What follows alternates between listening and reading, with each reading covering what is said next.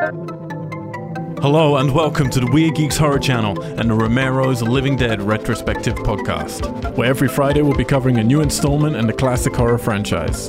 Warning this podcast contains strong language and spoilers throughout. Go to WeirdGeeks.com to check out our other podcast series, social medias, Twitch streams, contact details, and news on our very own feature films, albums, and shorts that are currently in production for our publisher, We Are Tessellate. Weird Geeks is not affiliated with any of the rights holders of the films referenced, and no infringement is intended.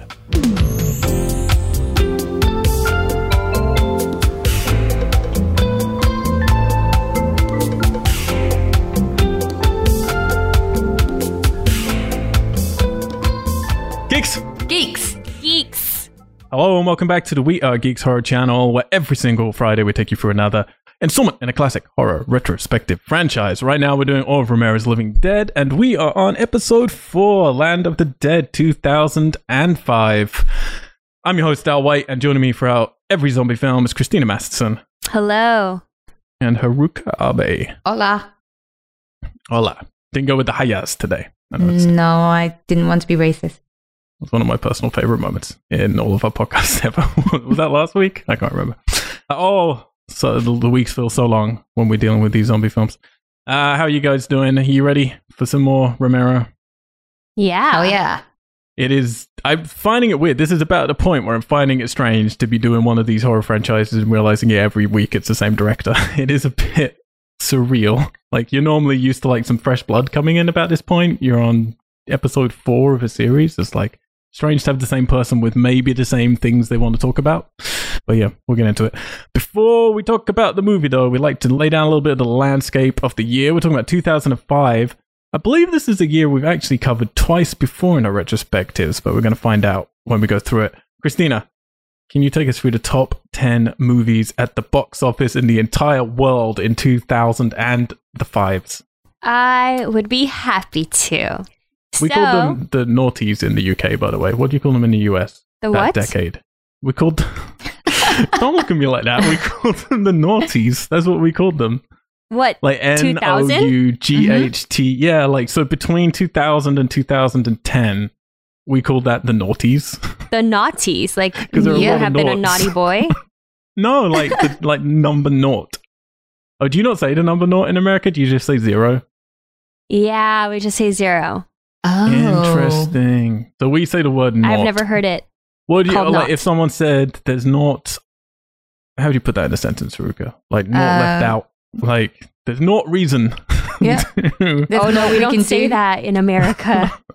oh no, no, no, no, no. you gotta add more G's and H's into your words, America. Get on with it. Yes, we called it the naughties, and sometimes I say that in America to my friends, and they're like, "What the fuck are you talking?" about? Oh well, that explains it. we call it to the 2000s. Well, that's just a mouthful. The naughties is just rolls off the tongue. What are I we in now? We're there in the might, teens. you know what, be another name for it, but I can't really remember right now. What about okay? So now we're in the teens, I guess. The bit before is the noughties or the two thousands.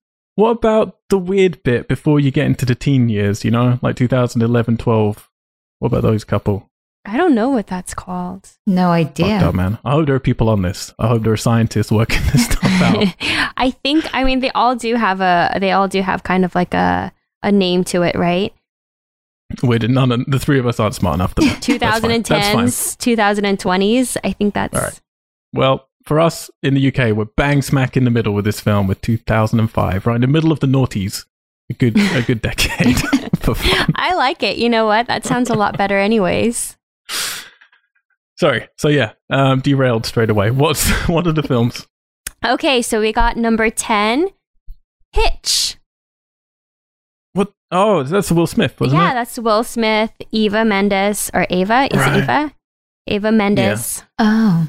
Yeah. Yeah, I never saw that. Well, no, actually, did I? I don't think know I, if saw did. it. Yeah, it's one of those Comedy, immediately romance. forgettable films. isn't it? Your favorite see type it. of film. and by the time you go to sleep, it's evaporated from your brain. well, it made it to number 10. That's pretty good. Well, That is says pretty a lot Doesn't about mean it's good. says a lot about the public. and number nine is Batman Returns. Ooh. Batman Returns. I'm sorry, begin. begin. What? Batman Begins. Okay, yeah, That's that with uh. Christian Bale. cool. Okay, so the Okay. beginnings of the new comic book movies. Number eight, we got Charlie and the Chocolate Factory. Oh, terror! Hmm. Another. Ter- we are just talking about a terrifying thing I saw before this. There's another thing that terrifies me, legitimately. All the Charlie and Chocolate Factory stuff. Even the Tim Burton one. It's the Well, Johnny yeah. Depp one, yeah. Yeah, they but like the old fashioned one I love, but it still scares me. The Tim Burton one scares me and I hate it. I love You know- it. you love re- it? yeah. yeah, I remember watching this when I was a kid, and I think I was a kid. Well, yeah, you're talking about the old one, like the the little the old old one, yeah. I found it so crazy. I thought it was just like this just insane world. It's pretty cool, really is. but also scary, Yeah, but cool. it's really scary. They like eat stuff and go floating. A kid goes like fat and purple, and they stuff them in a tube. It's like it's fucking one drowns in chocolate. But hey, naughty didn't you want to go to that chocolate factory? I did. Oh yeah. Yeah. And it's like it's when you I actually rewatched it last oh, a few months ago um, when I was in Colorado, and the Willy Wonka is he's fucking terrifying. Like he is unhinged beyond belief. there are sentences that I don't know, like in the new one, because like yeah, I don't, I didn't, I watched the new one once and I hated it so much I didn't go back. But like in the original, it's like he's so magnetic, but he is absolutely terrifying. Like you have, if you haven't seen the original Charlie and Chocolate Factory, go go back and watch it. And I remember little bits of it. yeah, so we should keep going. Okay, let's move on to number seven Mr. and Mrs. Smith. Oh, man, Oh. Brad Pitt and Angelina, and Angelina Jolie, Jolie. back when that And meant actually, when they filmed this movie, I was working in the hotel that they stayed in when they filmed their scenes in Industry Hills. Oh, Well, really? No, not Industry Hills. I'm sorry, City of Industry. Yeah. I used to work at that hotel there at one of the restaurants, and I remember everybody saying that they were they were staying there. Wow. When you say when you say working, do you mean stalking? Is that what you're trying to No, no. I worked at the restaurant as a hostess with the mostess. and you know, that's probably where they started their love affair because they did start their love affair on that movie. Just saying. True. Should've been- Yeah, yeah, yep. It was all thanks to you. Yep. Where I grew up, West Covina. okay, number six. we caught uh, Madagascar. Ooh. Oh, the ethical cartoon. dilemma. Have you seen this film? I'm sorry, the It's like- animation. it is like a huge ethical dilemma to present to children that I think is I'm always for treating children like adults, but this film is literally, hey, fall in love with this set of animals, fall in love with this lion, and now we're going to present a problem that this lion wants to eat his friends. Like that's brilliant. it's it's so fucked up. I've never And seen you, it. You've And you never can't seen resolve it? that. You No. can't resolve that problem though. It's like in order to resolve that, you have to decide should we be eating animals or not when you know you don't have to. Which is something that's like, you know, that's a philosophical argument that we can't really do and they tried to tackle it in Madagascar. And they, they totally solved the problem in the end. Did they? What's the what's the solution? Fish. Fish. Fishy. Fuck the fuck Poor fish. fish. Haven't they watched Finding Nemo? Exactly.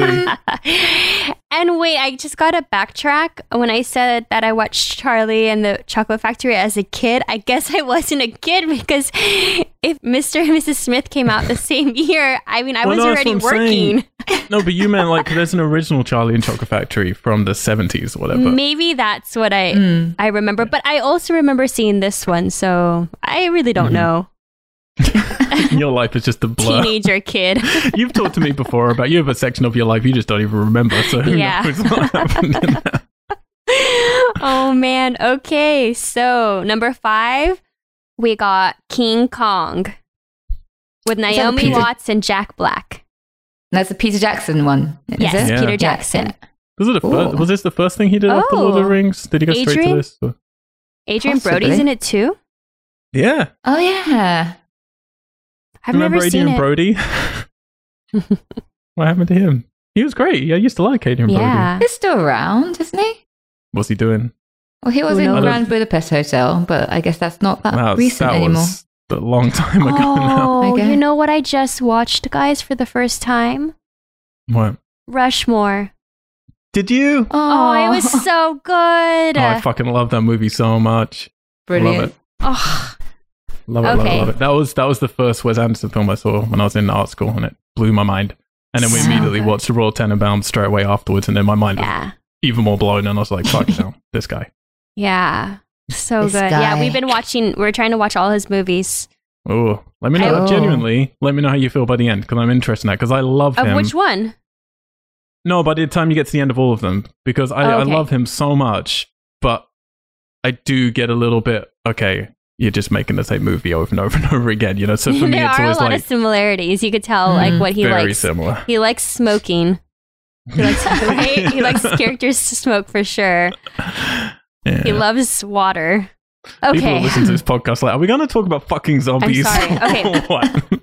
Number four, we have War of the Worlds. Steven Spielberg, Tom Cruise. Cruise, Yeah, Dakota is pretty- Fanning. Other than the stupid ending to this, this is I thought it was pretty fun. You can go and see the plane from this. They like moved a whole bunch of the set, and it's on the Universal ride in LA, which is kind of cool. So you go through Cool. like the wrecked city and the, the, the literally the life size plane that they just tore apart. That's really cool. Cool. Worth- Okay, worth the num- movie. moving on to uh, number three, The Chronicles of Narnia, The Lion, the Witch, and the Wardrobe. Aww. Yeah. See, I was a remember great watching this as a kid too, but I guess I wasn't really a kid. You were not a kid, Christina. oh man. yeah, it's sad these never really took off. I love the books of these, but the films were Mhm. never really lived up to the source material. Yeah. Didn't do it for you. No, they weren't. I mean, the books are great. I grew up on these, like obsessed with them, not realizing that, that they're just brainwashing Christian ideals and into your because it's all about Christianity. But yeah, the films are just like, meh. Yeah. I mean, I grew up watching the BBC, hmm Lion, the Witch, and the Wardrobe. So the film Yeah. was like, it was all right, but it wasn't as special as the Hmm. original BBC. That but big anyway. puppet lion in Yeah. the BBC. it's pretty great. Aw. this is yeah the only thing I was exposed to, so whatever. it was good for me. In your childhood.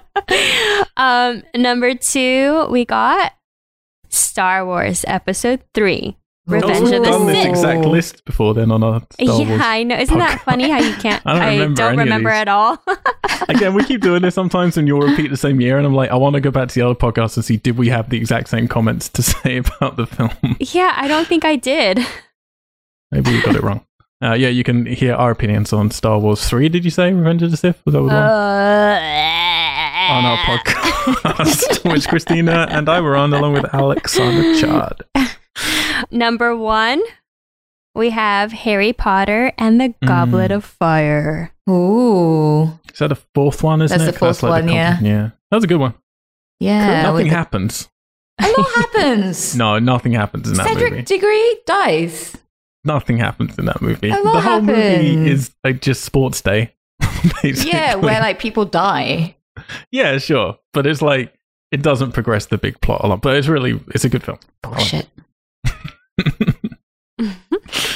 Uh, thank you very much, Christina, for taking us through You're very, very those welcome. movies. Uh, Haruka, let's get a bit more horror centric. What horror films came out in 2005? Okay, so the list is quite long. Excellent. So we got 2001 Maniacs. Okay, remake, Okay. Uh, we also have the Amityville Horror. remake. this was the, that was the Ryan Reynolds one. That was one of Ryan Reynolds' first big films. Actually, it was Michael Bay, uh, Platinum Dunes produced uh, remakes. It was actually pretty decent. That's right. Okay. We also have Boogeyman. I don't think it was actually based on the original Boogeyman. Uh, yeah, it wasn't very good. It wasn't very good. The, okay. The Cave.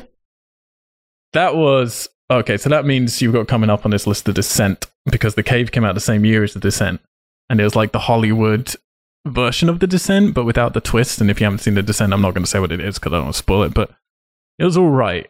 But the Descent was so fucking good that the Cave looked like shit next to it, basically. Okay. We also have Cry underscore Wolf.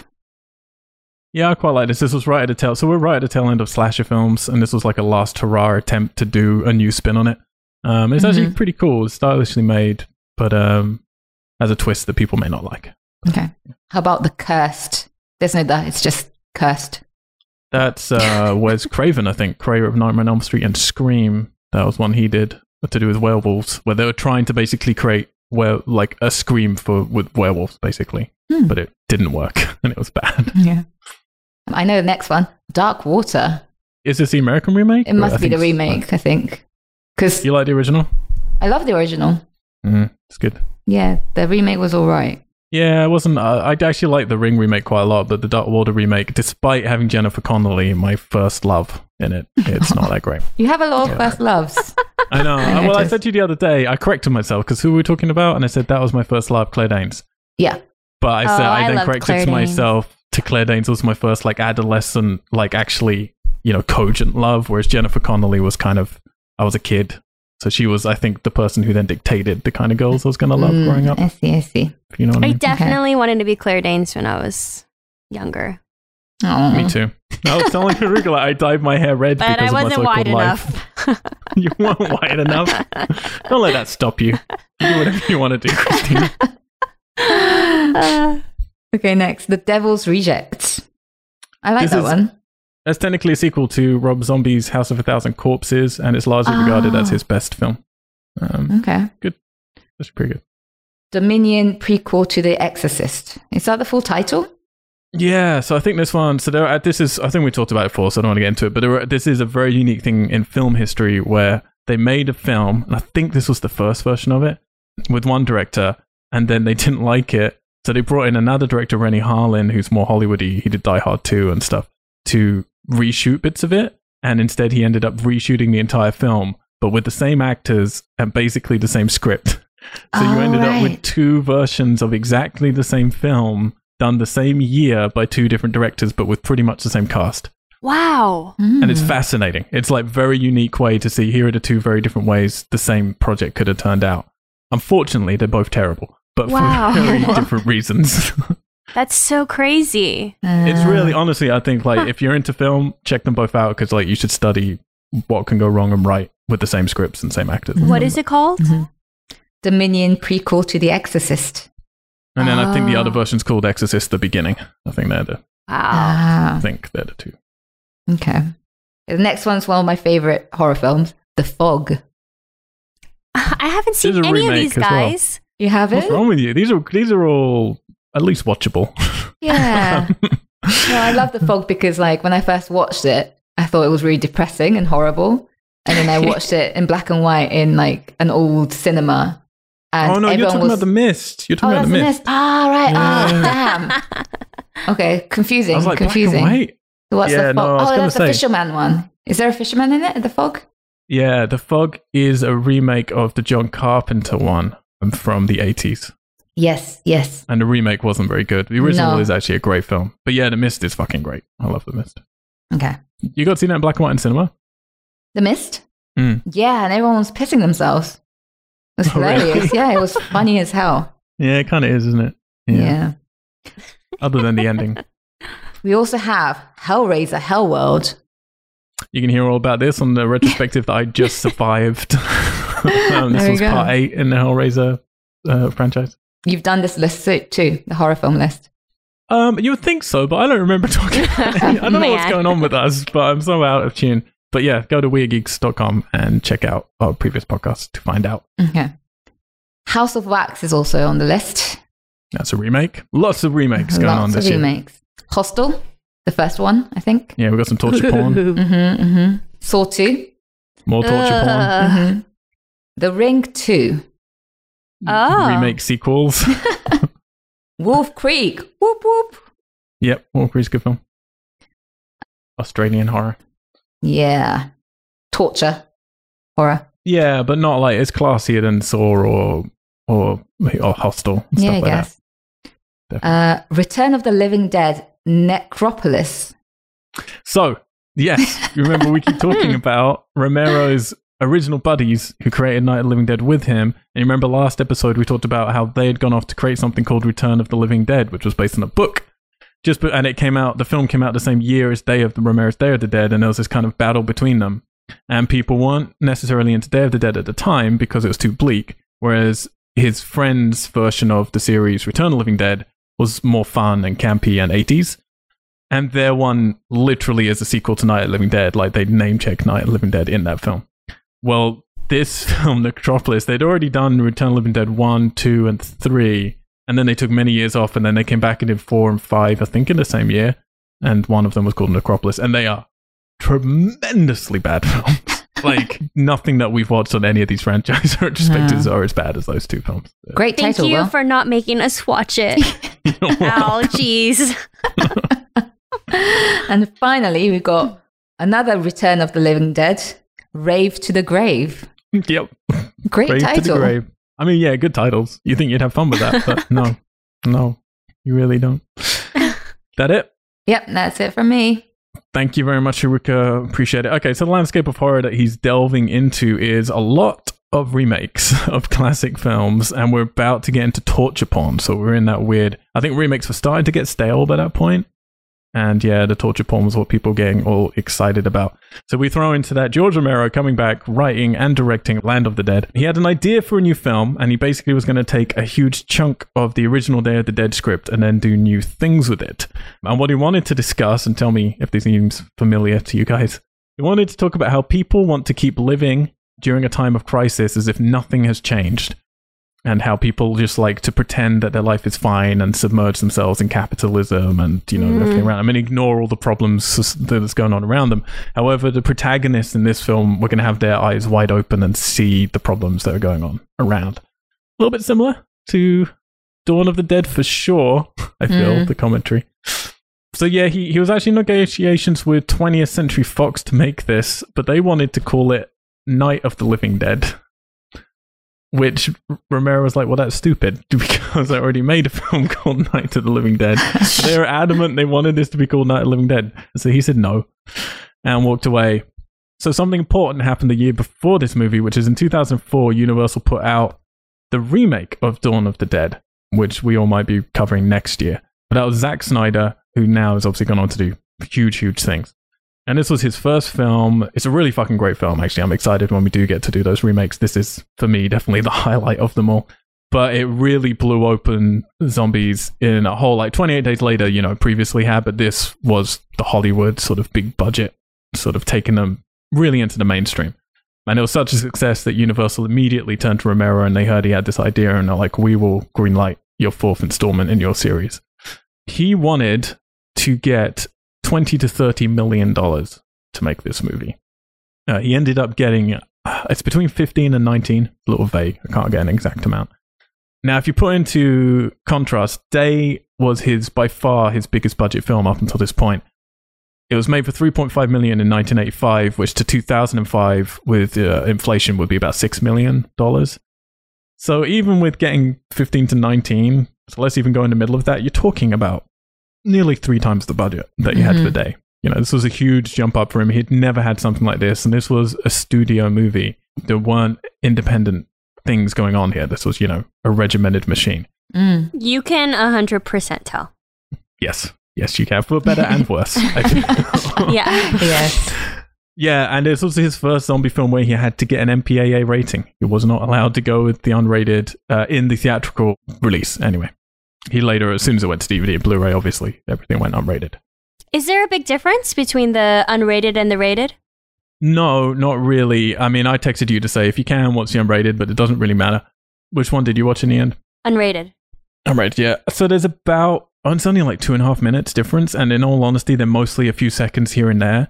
For me, they are important because a it's how Romero wanted it, but b I think you can tell which bits because we'll get to them. But they're the bits where you might have gone, oh, fuck. like, it's just a couple of seconds of Okay. nasty horror. yeah. There is a sentence or two in the film.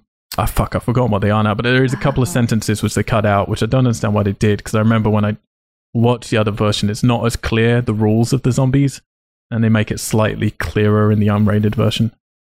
Hmm. But yeah, I mean, I, ostensibly not much difference, but I don't know why you'd watch a film like this and not watch the unrated version. You know, it's like you're here for for the fun. Mm. It had a bunch of different names. It was originally called Dead City, Hmm. and then it was called Dead Reckoning, uh, which is what the titular yeah, van is, is called in it. Yeah. It's called Night of the Living Dead, Dead Reckoning, which would have been a fucking mouthful. um, and the one that I remember at the time, because I was like, this was a big deal. Like he'd been away since 1985, so he this was 20 years later. that he had finally come back. And it was a big fucking deal. And I remember everyone was thinking it was going to be called Twilight of the Dead. That's what people were calling it. Because the thing was, he'd done night, he's done dawn, and he's done day. So Mhm. where do you go from that? Well, Twilight's pretty much all that's left, or Dusk of the Dead. So they were Ooh, the two. I like Dusk of the Dead. Mm. I really wanted to go with those, and they That were the ones that most good. people thought he was going to go with. Uh, instead, he went a whole different way with it. I'm not sure if that was his decision or Universal decision. Right. I'm Not sure. But George was pretty exciting because he he used to have to like ask all of his friends to help out in his films, and now he had like Dennis Hopper wanted to be involved, John Leguizamo wanted to be involved. Like, okay, I had no idea. And when the credits, like, you know, were rolling in the beginning or whatever, yeah, and it, uh, it said Dennis Hopper, I was like, Dennis Hopper is in this. I was Isn't it like, Brandon. Dennis Hopper? And Brandon, Brandon watched the beginning of it with me. He was in bed, and I was like, Dennis Hopper is in there. So he's like, nah, nah. It's supposed to be Nah. a Not that different Dennis Dennis, Hopper. Hopper. Nah. I don't know. Well, I looked it up. I'm like, no, it's Dennis Hopper. He's like, no way. you can argue if he's in it or not. I think we'll get there. Yeah, I mean, apparently the two of them wouldn't chat about character much. They just hung around on set and reminisced about the 60s and how they were both revolutionary kids and were upset that the 60s didn't turn out the way they wanted it to, basically. But you Which, said that he doesn't really talk about character, anyways. He kind of just lets the actors do what they want to do. So, Yep. Yeah. I think it, I think this film really, for me, crystallized. There's a lot of stuff that Romero just doesn't care about when he's making a film, and yeah, character is definitely one of them. Mm. which is weird because like again i think his idea for every story comes from character places. But then he Mhm. doesn't necessarily hone in on that. But uh, um, but yeah so he assembled a pretty good cast at the time. You've got simon baker as riley. He would go on to be in the devil wears prada margin call. He's mostly done just the mentalist. He's the lead in that tv show. Ah. Cholo Who I, I mean, I love this actor. you could be the you could be the ruling line on this though christina isn't that a slightly derogatory Yeah, term Yeah, it is. yeah. okay I'm only going to say it then because it's the na- it's the literal name. It's not even a nickname. It's the literal name of the character. And what was the little person's name? Oh, I mean they call him Little Man a lot, but I don't Yeah. know his actual name. it was not so sure. like uh obvious. Like, yeah, okay, so call let's call the little person little man. and let's call the I don't know if he's Hispanic or not, but let's call him Cholo. Yep. And let's call uh the big black zombie. what was his name? Big Daddy. Big Daddy. Big Daddy. yep. Yeah. Good good one, and they, guys. they have a couple more. They got a couple more later, which uh yeah, because we were we me and Haruka were watching it and we are like.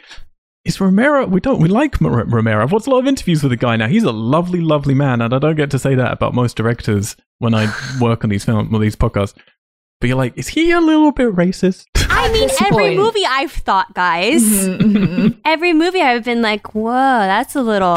I know. Every movie, I'm like, it's a bit awkward, but he seems to be a lovely person. So I'm sure it's not, you know, meant to be a racist thing. But then at this point, it's like, I'm not sure anymore. But then I- he also calls it out amongst the characters. I mean, Yeah. which is a relief at points, and we'll get there. But True. there's like a one point in specific where he does have a character call out the other character for saying that stuff. So it's like, okay, I don't know if he's just happy to write characters that he thinks this is how people talk. You know, he thinks well, people are horrible and racist. I think he just doesn't like people very much. Yeah, I, I I, do that's really wonder, like, where it's, where it comes, like, what his thoughts are of it Mm. and where it comes from and his ideas about those things. yeah. I am very curious of where Mm. he stands because I'm not so sure. Yeah, I don't. Yeah. Well, okay. Well, let's let's bear that in mind as we go through. But yeah, John Leguizamo, obviously Moulin Rouge, uh, Romeo and Juliet, Spawn. he's done. He's done a lot of good and He's bad. an films. amazing actor. Right. He can be. Yeah. Uh, Oh, Kaufman, he played the by guy from Dennis Moulin Hopper. Rouge. Ah, sorry. Yeah, yeah, he is. Yeah, yeah. Uh, the little man from Moulin Rouge. Dennis Hopper playing Kaufman. Uh, Slack is played by. Now it's not pronounced Asia. It's pronounced Asia. I think is how you meant to say. Asia Argento.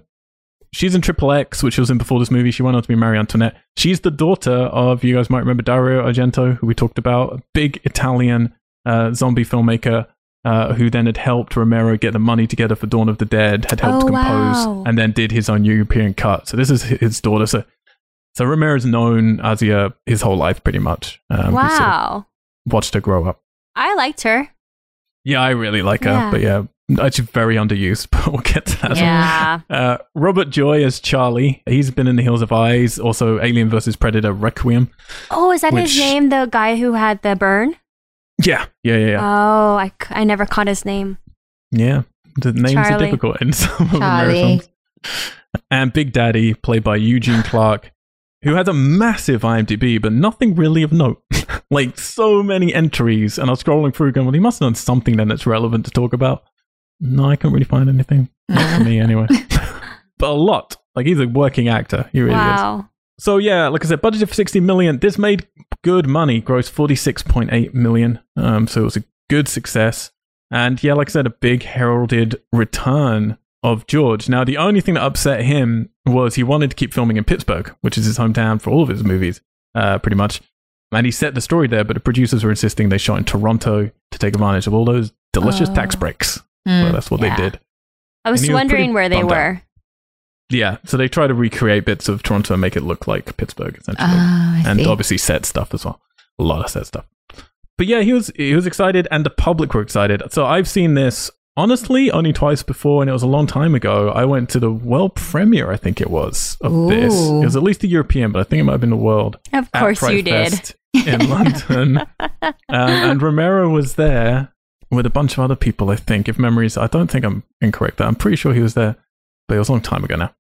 And yeah, and I remember like people were so at that point, Fright Fest was only running. Uh, what was it? Friday night onwards. Now it starts on Thursday night.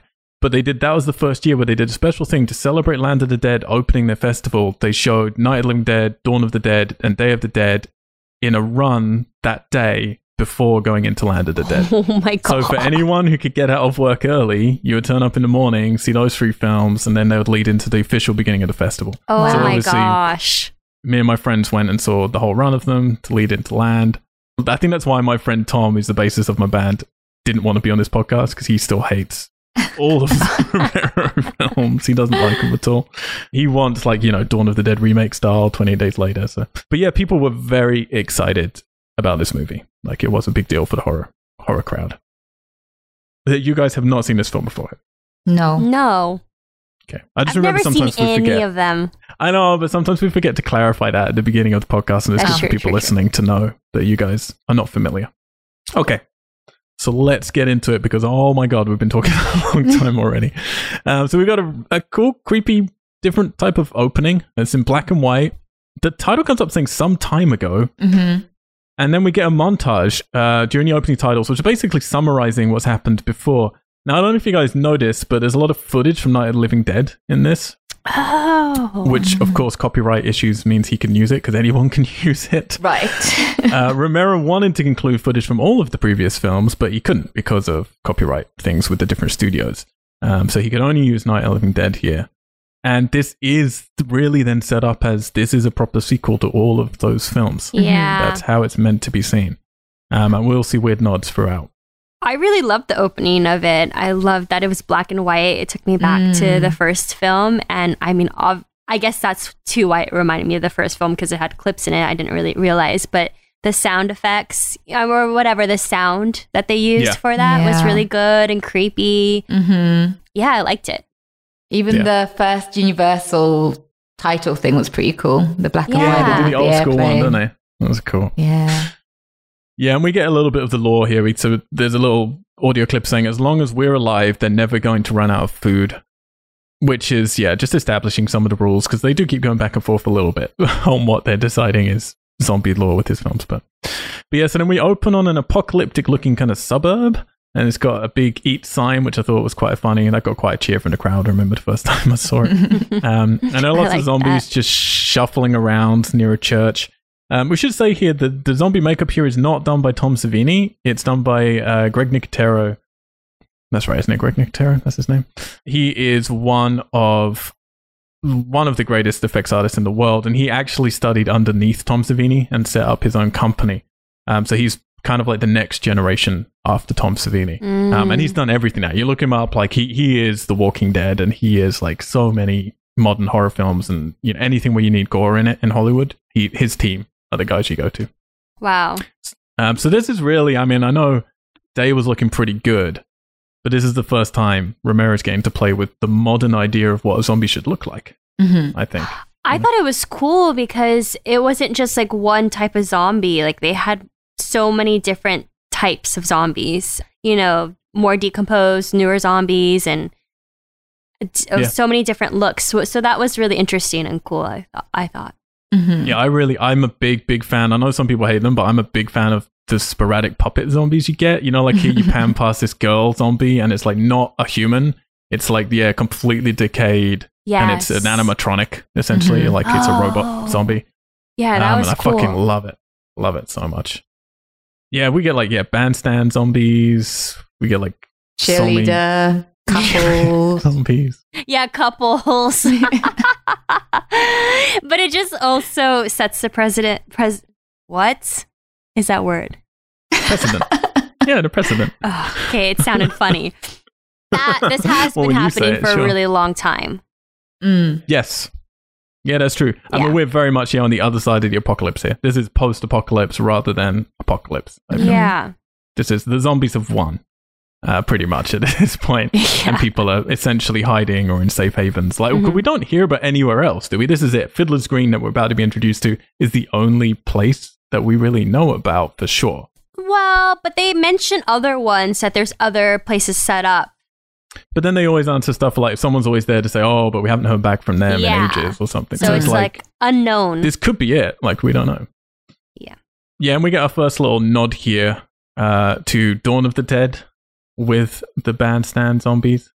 Yep, they play the gonk apparently. I didn't notice until I read oh, I didn't. I did not notice. Yeah, I didn't either. I didn't either. I was like, they were on this shot for a long time. Surely there must be some relevance to it, and it was. It's because it's the mall music from Dawn of the Dead is what they're Oh. playing. That's pretty Which cool. is now your the ringtone when you call, which is never. It is. Yeah, I don't ring you for that very reason. So yeah, so we've got two guys who are hiding in the bushes. One of them's Riley. The other one is somebody. I don't know. It's not Charlie here, is it? it's He the one that in dies pretty early. Yeah, and expendable. There's quite a lot of expendables in Yes. this film. And they're observing how the zombies are, are uh, quote, pretending to be alive. And we're immediately Mhm. getting Romero like philosophies in here. Like, one's they're pretending to be alive, and then Riley's, isn't that what we're doing? Just pretending to be alive. I'm immediately like, oh, good, here we go. Romero's writing the script. We got some very endearing but slightly eye rolling so did he? It was just him who wrote it. Just him. Wow, Oh, and just him who directed it. It yes, yeah, but it's Universal. So if it's a studio movie, they're gonna have other people work on it that aren't Mhm. credited for sure, Yeah. Okay. and trim it down and stuff like that. yeah. But yeah, I mean, you could tell through and through. These this dialogue is. I don't think I ever noticed it before, but watching these quick succession, now I very much notice Romero dialogue, and it's like, yeah, this is all him. And so they're noticing, yeah, Big Daddy, who we're introduced to, who's this huge hulking black zombie who's part of. He looks like he was a gas attendant. Is that right? Yeah. Yeah. Mhm. Did you notice he was called Big Daddy from the beginning, Christina, or did it like? No, I, I looked him up. I, Okay. well, I looked up. I looked up the names so I could, you know. It took because yeah. Yeah, I know him very well as Big Daddy, and then we were like three quarters away through the film when I suddenly said to Haruka, "Wait, do you notice that he's called Big Daddy yet?" And we're like, "Is it even mm-hmm. on his tag?" And then Haruka noticed, "Yeah, it is written on his tag as Big Daddy," which is was that the name of his gas station then, or is that his actual name? Is his first name Big and his second name Daddy? it must be the name of the gas station, surely. No, I what gas presume so. station is named Big Daddy? a really, really cool one. So weird. So yeah, they're watching him from the bushes and they're noticing that he's basically talking to the other zombies in kind of like Mhm. raptor style grunts. Yeah, anim- I like very that. animalistic. they're immediately introducing this uh, extension of the idea of what we have with Bub with Day of the Dead, Oh, Bob. yeah, which is zombies can have feelings and zombies can want to communicate, but Big Daddy is clearly the most advanced. He's somehow the generational leap, for sure. and he's got some smarts in him. Yeah. A sentient zombie. Yeah, well, I'll get to how you guys feel about him later once we've sort of developed him a little bit more. But so then we're introduced to John Leguizamo, who I don't want to say his name, but yeah, okay, we're introduced to Cholo, who's leading another group. So they're all part of the same thing. You've got Riley's group, but he seems to have his own little group of sort of good guys, I guess. And then you got John Leguizamo, who's essentially it's the biker gang from Dawn of the Dead, isn't Mhm. it? Yeah. I mean, it's literally just that group. They kind of act in the same way. Mhm. They're you know they're loud, obnoxious. They're into pillaging. Yeah, they're all on bikes for the most part. But and they've got this huge vehicle which is called Dead Reckoning, which has got like guns everywhere and it's all armored up and it can basically Yeah, it's kind of the beacon of zombie survival now. It was pretty suppose. cool. I yeah it liked was very Mad Maxy, I thought. Yeah. Yeah, it's true. It was very Mad Maxy. And then Charlie, who we mentioned in the cast, who's got like a burnt face, but we don't find out till later on, much later, that he was actually saved from a fire by Riley, but we don't get any more details. It's just he saved Yeah, me from the fire. yeah, he's sort of I don't know what the politically correct word is for him because I don't really know what he is, but he's definitely not all there. He's a little He's bit, off. He's just off. a little off. Yeah, I'm not sure if he was like that before the fire or not, but he's kind of endearingly off. Yeah. Yeah. but he's good, really good friends with Riley. So then they do what's their technique. So we're establishing here what's going to be very useful at the end of the movie, which is they put what they call flowers or sky flowers, Sky as flowers. Charlie Sky calls flowers. Yeah. uh, which is they're sending up fireworks to then distract all the zombies. So then they can go into the, the bits of the suburbs and pillage it and then take it all back um, to what is a very complicated series of. I don't even really necessarily completely understand it, but we're going to get there uh, in a few seconds. But how Fiddler's Green works is kind of complicated. Yeah, so this is the first time, as Haruka turned to me, we hear the word walkers. Yes. I was like, they just say walkers? Got me all excited. Yeah, so we had to look Mm. this up. Now, because I thought, yeah, because, okay, so technically, walk anybody watched The Walking Dead is obviously used to them calling zombies walkers in The Walking Dead TV show, but that didn't come out till much later. But the comic was going by this point, that came out in 2003. However, in the comic, as far as I could find from my recollection of it and then Googling other people talking about it, they don't mention them as walkers in the comic, at least not in the, uh, those early uh, couple of years. And this, according to people online, this is the very first time the word walkers is used for zombies. So, yet again, it's another thing that Romero is introducing to zombie lore and creating something that now we just take for granted as, yeah, walkers. So, he's always giving us a little gift with each film that people will steal. So, what we're getting established here is kind of the, the what's the democracy? Not the democracy. How this all works. So, the Riley is saying it's his last night, and then he's leaving. Mm-hmm. But then Cholo is saying it's his as well, but I think for different reasons. So I think Riley is he's intending to leave, leave, and he's not really making it a secret either. He's we find out later he's bought a car, he's saved up and bought a car, and he's just going to get out and just head off with Charlie. Whereas Cholo, it's been saving up the money he's been doing for these jobs for who we're going to find out Dennis Hopper, who's sort of running this whole operation in his high tower in the middle of Fiddler's Green. He's been saving up his money because then he thinks he can buy into this upper class kind of uh, protected tower that the elite live in, essentially. And he thinks by the, he's got enough money now. So both of them tomorrow are intending to move on basically in very different directions. Can we try and figure this out right now? Okay, so you've got Fiddler's Green, which is that just the tower, Fiddler's Green? Yeah. I think so. That's so. just the tower. yeah. Okay. Yeah. So you've got a tower which has got nice apartments and a mall and Yeah. six restaurants. We're about to learn because they do this nice infomercial for it on like a TV kind of thing, which tells us everything we need to know. So it's essentially, yeah, all the stuff he was talking about in Dawn of the Dead, with even more stacked in there. And it's only, as we see when we get footage of it, it's just like mostly old, like business people who are clearly rich and, you know, old money who White. are living in there. White. And then that seems to be surrounded with a huge chunk of the city, which is completely deserted. And then there's three rivers on three sides. And then outside of that, yeah, and then um, the bit which isn't protected is called the throat. Then they got electric fences all around that. But then outside of that is kind of the slums where everybody else lives. mm-hmm. I don't know if there's a word for that or not. I didn't notice. And that's where everyone else lives. And then when the qualified people like Riley and Cholo and people go to deliver, you know, the deeds that they're doing for Fiddler's Green, they go in this sort of underground tunnel, which again is very reminiscent of Day of the Dead, Mm-hmm. Mhm. to get there. But then the slums area doesn't have electrified fences. It's just got kind of fake cardboard walls and stuff to protect them. that's kind. Of, is that kind of it? Is that the situation going on? Because it's a little confusing, isn't it? The geography of this, I found. Yeah, yeah. I, it is a little confusing. I couldn't tell if the slums were just right outside of Fiddler's Green, hmm just like on the outside of it, or or separate from it. I I wasn't sure. Yeah, I thought the electric fences were like between the outside world and the slum, but maybe I was Yeah. wrong. I don't. Yeah, I thought the fences just kind of like protected all of it. Mhm. But that's what I thought. But then later on, you know, spoilers for when the zombies break in. There's no electric fences for them to get to the slums. None at all. So I was really confused with with what was going on there. Yeah, yeah. I'm not so Hmm. sure. Up for debate a little bit. I could have done within that infomercial like a wide shot of everything. So you understand? Because they have all these shots constantly of like very impressive shots of these empty streets. So I'm like, Mhm. well, are they around Fiddler's Green then? Like, and I feel that's an island, and the tower is the beacon in the middle of those empty streets, kind of thing. But yeah, a little bit up for debate. Uh, but Big Daddy, he's the only one not distracted by these Skyflower fireworks. Um, and he starts walking around just trying to shake his fellow zombies out of it. He's just like slapping them in the face, basically. Like, Come It's on, so buddy. cute. And then he starts trying to save his friends, like pushing them over as they start getting shot just for fun by Cholo's gang. And like, and one of them has his head severed as Big Daddy's holding it.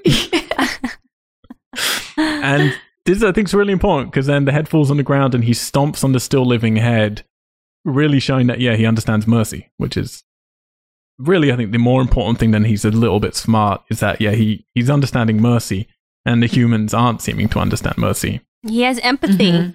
Yeah. Exactly. which it might surprise you to learn, but in the uh, interviews and making ofs with George Romero, the zombies were the good guys for him in this film. like they were his favorite characters, and he liked the zombies and not yeah, the I people can so much. kind of see that. yeah. Yeah. He's, I mean, I think he's always been a bit aligned with the zombies, to be honest. Mhm. But Well, you really see that towards the end. yeah, Yeah. definitely. Yeah, so the fireworks stop while the group's on their ransacking run, and then the zombies are like, yeah, but they they get out, they start killing everyone, and yeah, I do like this bit where you have like he's really like Riley is he's just there to say everything philosophical that Romero wants to say, and someone says it's well, is it Charlie says like that's nice shooting, and he says it's good shooting, Charlie. There's no such thing as nice shooting. Mhm. Mm. Which again, I love the sentiments of this stuff, but it's kind of like, oh, come on. Yeah. Uh, what happens? So yeah, sorry, Cholo steals some champagne. That's kind of actually the first time I think I've jumped in any of these movies when the zombie comes out at him through the champagne, through the back of the champagne like fridge. oh yeah, I knew it. You didn't know it. I knew it. I was like, oh, I thought it was gonna be a hand coming out, but it was a whole zombie. But I knew it was gonna zombie. happen. Yeah, it still got me. And then one of Riley's guys gets bit, and Cholo wants to shoot him, but he ends up shooting himself and committing suicide. And um, it all feels very The Walking Dead to me, like uh, Mhm. in in you know a good way. Um, But just having this marauding like group who are sort of traveling through and ransacking and stuff. But then we have Big Daddy literally grabs a gun off of one of the motorcyclists as they're driving by him. like he just like lifts it off. I think they try and make it look like an accident, but he has to reach out and just pick it off him. And then he just slings the gun over his shoulder and begins to walk towards the tower in the distance where all of the bikes and, and Dead Reckoning are heading. And the other zombies just follow because I guess it's Big Daddy. Go Here's follow Big the guy Daddy. with the gun. So yeah, uh, the bunker system's under the river. Uh, like we said, it looks very Day of the Dead. Clearly something that he's lifted here from how he originally. Can you imagine Day of the Dead if it looked like this stuff looks? Like the the underground stuff here looks so much cooler. Mhm. like like this character going on there. It's like remember how much we like that one little caravan in Day of the Dead. like everything has that amount of actual set dressing going on. hmm Uh, yeah, we get lots of nice shots here of of well, a couple of nice shots of the city, really empty. Um, and then we're into the shopping mall that we were talking about before. We see their military in the slums, and like who's protecting them from getting into Fiddler's Green. There are street hookers, there are stalls and preachers. And one of these preachers is like an Irish guy who's uh who's essentially trying to lead a rebellion against the man who lives in the tower, and that's all they call him for a while The big man. the man. They take a long time to get to this guy. Uh, Yeah, and he's friends with Riley. And Riley doesn't, he takes the opportunity here to do yet another Romero little line of, You're worried about us being locked out. I'm looking around. I feel like we're all locked in. Again, it's like I love it. I love what he's saying, but it's like just get better at writing. Mm. yeah, it is cheesy still. Yeah. I feel it's too late though for Romero at this point in his career to get better at writing. It is what it is. It is. Yes. It is. It does show that it's not even with good actors. They could still come off cheesy, Yeah. right? Because we've had the bad actors, we've had the okay actors, and now we have like Mhm. the really good actors, and it Mhm. still sometimes just doesn't, just reads cheesy. Yeah. But I do think there are also the actors. I mean, we'll get to Dennis Hopper when we get to him, but I think there's also the actors who you don't have to necessarily direct, and they'll just be great, you know. And then there's a predominant amount of actors where you can see them great in some, like John Leguizamo. I've seen him great, and I've seen him fucking terrible. And the lead guy, you know, I've never seen like he's you know he's a good actor, but he's not amazing or anything. But I feel it's just. It's, I just I don't think George Romero is giving them what they need, and you see Yeah. making ofs, and they're, they're all just so excited to work with him. You know, Yeah. everyone's just like, "Oh my god, we get to work on a zombie film with the guy who created zombies, and we're so Mhm. excited, and he's a legend, and all this stuff." And it's like, okay, maybe think about you know the script and you know the acting bit of it. Uh, yeah, maybe watch all the other movies and see what you could do differently. yeah. Uh, yeah, so I'm like, yeah, he's got more he could play with here, and like you're saying, it's like it's still not enough. And I think it's sure partly script, but also it's just like I don't think he works with the actors necessarily in the best way. Mm. But I mean, who needs good acting when you get zombie Romero zombies? You know. yeah, it would be nice. you can't have it all. Can't have it all. So Cholo's taking that champagne up to Mr. Kaufman, but he doesn't get it because the butler. uh, That's all I've got him down as. I don't know what else he is. But there's slightly, again, racist black butler Yes. Mr. Kaufman. Yep. um, has heard some weird noises and has called security, but Cholo decides, no, I'm going to fucking handle it. So he busts into one of these apartments. I keep thinking it's going to be a weird sex thing with Kaufman having like an orgy because it's like, that's what it sounds like to me. But no, he finds a family where the father's hung himself and the wife, I mean, she's doing a Barbara. That's, Yes. Definitely.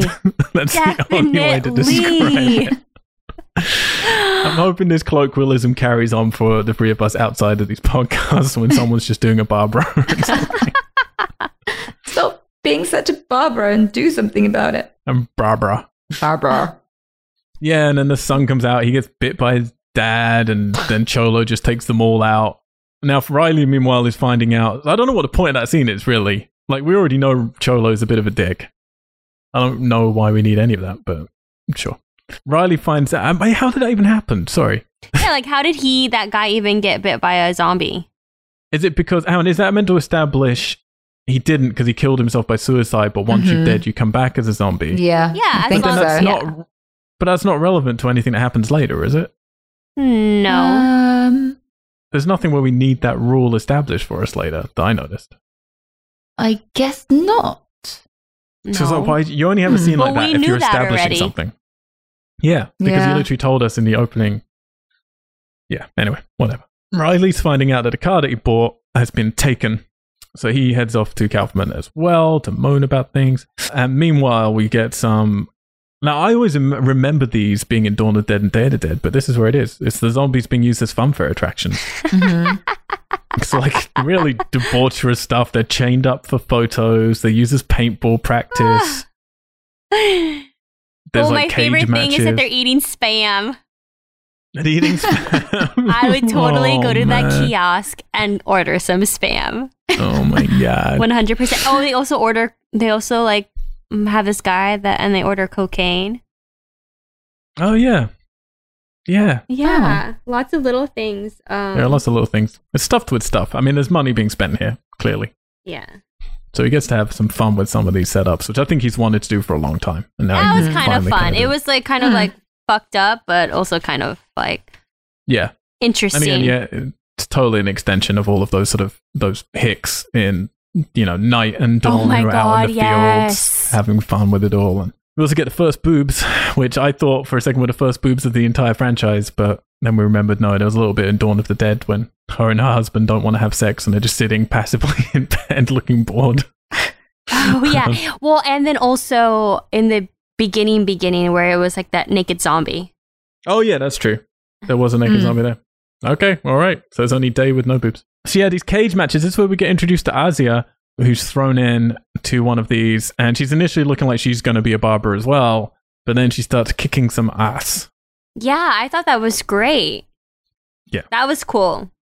She's very Walking Dead. Like she's very comic booky. Like Yeah. yeah, That That's was very decent Juliette Lewis. Yeah, yeah. There's a I bit guess Juliette that, Lewis that's the noughties. That Late is the nineties noughties. noughties. yeah.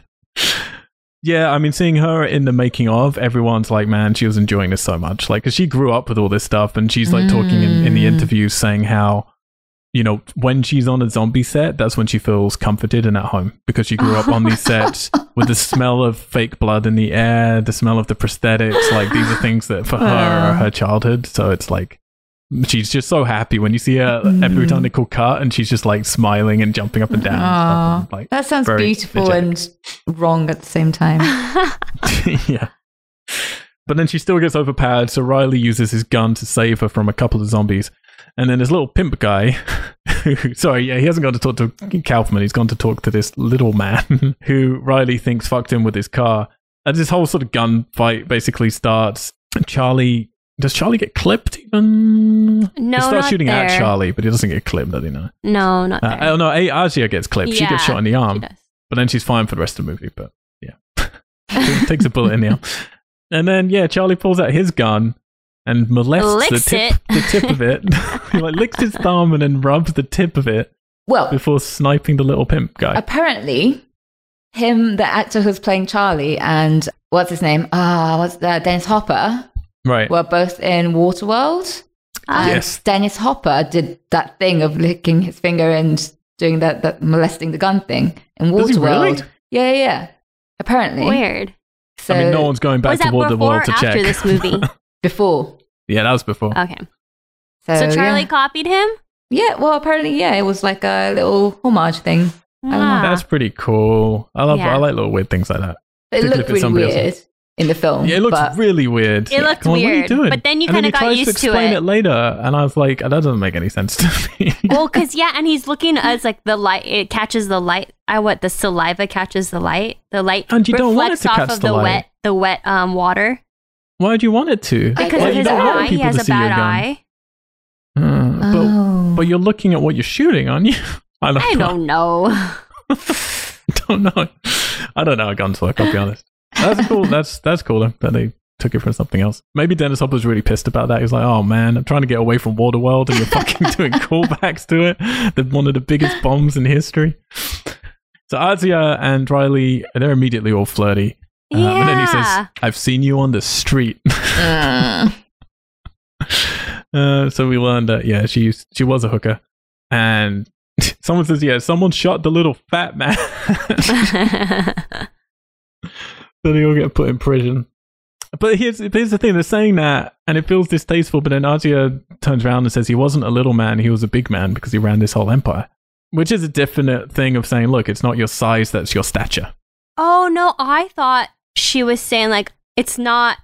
It's not coming from the little man. It's coming from the big man, Dennis oh, Hopper. those come from Kaufman. Oh. But I don't know. But that's what I thought. Hmm. Yeah, you might be right. In which case, Ruka, you Romero, went you're back in the doghouse. I know. I'll lock me up in a little closet I've locked room. Haruka in a little room so we don't get so don't get weird sound issues. Do you want to turn your light on so we can see your Okay. face? You're just sitting there in the dark. Oh, it doesn't matter to our listeners, though, does it? Oh, it does. It does. They want to know that me and Christina can see your beautiful face at all times. so Riley's plan is he's going to go to Canada, and then Asia immediately is like, "Oh, I'm going to come with you," and then Charlie's like, "Oh, he won't take you. He doesn't like other people. He just likes me. He's my only friend." And then we have this brilliant bit where Riley's trying to talk to Asia and get her story out of her, and he says, "Everyone has a story." And then she turns around a second later and says, What's your story? Then he says, I don't have one. and I was just like, What? How do you write that dialogue?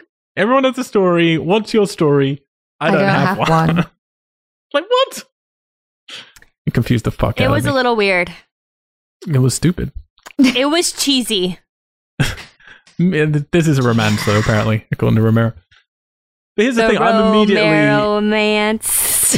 Oh, oh, why'd you do that?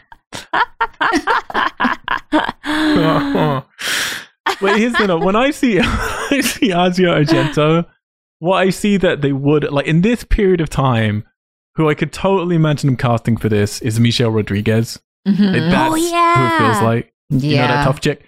But here's my thing that's going to be unpopular to most people listening because most people love Michelle Rodriguez. I hate Michelle Rodriguez Oh, because I she like just her. looks so grumpy all the time. Like there's no like layers to her. She's just like I'm grumpy, and that's it for everything she ever does. And I'm immediately like, for me in my head, I'm just really grateful because I I really like Asia in this, but she doesn't really do anything. But I really like her. Like she's got that. She feels like yeah, she'd kick your ass, but at the same time, there's a softness to her, mm-hmm. which I think is way more complicated to portray than just being yeah, I'm fucking angry and I'll kick your ass. You know, Hmm. I like her. Meanwhile, we're getting Big Daddy, who's still leading the zombies, and they reach a makeshift wall. And that's what I mean. There's just like a wall there that's kind of like the wall that they put up in Dawn of the Dead to stop them from going up the stairs. You know, it's like Mhm. like what do they call that shit when it's um oh spackle? Is that what they call it? Spackle is that thing? Oh yeah, like drywall. Yeah, yeah. I don't know. Uh, and then he turns around and sees he in his entourage of zombies who are like action figures for every type of job you could have. he sees one of them's a chef with a big cleaver, so Yeah. he instructs him to start cutting through the barricade. Mhm. So he's weaponizing his zombies. Going on. But then we get a little weird jump where we see a zombie jump. Because Big Daddy appears through the hole, and on the other side, we see there people are hanging dozens of zombies upside down with targets on their chests. And Big Daddy jumps at this. He's actually like, he gets a shock. I'm like, oh, all right. Zombies can be scared. It was like a shock of disgust. It was like, how can they do this to us? Yeah, I mean it is pretty it's pretty nasty. Like I don't know about you guys, but I'm definitely feeling more for Big Daddy. Even though I'm not sure if I'm on board with zombies who use guns. I know a lot of people are very angry about that stuff. I don't know if I like it either. But I definitely feel more for him than I do for the humans at this point. Like I feel sympathy for the stuff that they're seeing. Yeah, now we're 35 minutes in and we're finally introduced to Dennis Hopper. It's like been 35 I know. I was waiting for it for so long uh, since the credits, the opening credits. Which would be fine if you'd built a scary legacy for him. If people really kept talking about the man in a way that you're like, oh, who is the man? Who is he? Who is he? And do like a cool reveal. But instead, it's like we should be really desperate to see him. But instead, I barely knew he existed. Like I, I don't know about. Yeah, it's your first time watching it. Like obviously, I knew he was coming, but like, are you excited to see who is the man in the tower, or do you like? Well, at this point, I knew it was gonna be him. Mhm. Right. Yeah. Yeah. Same.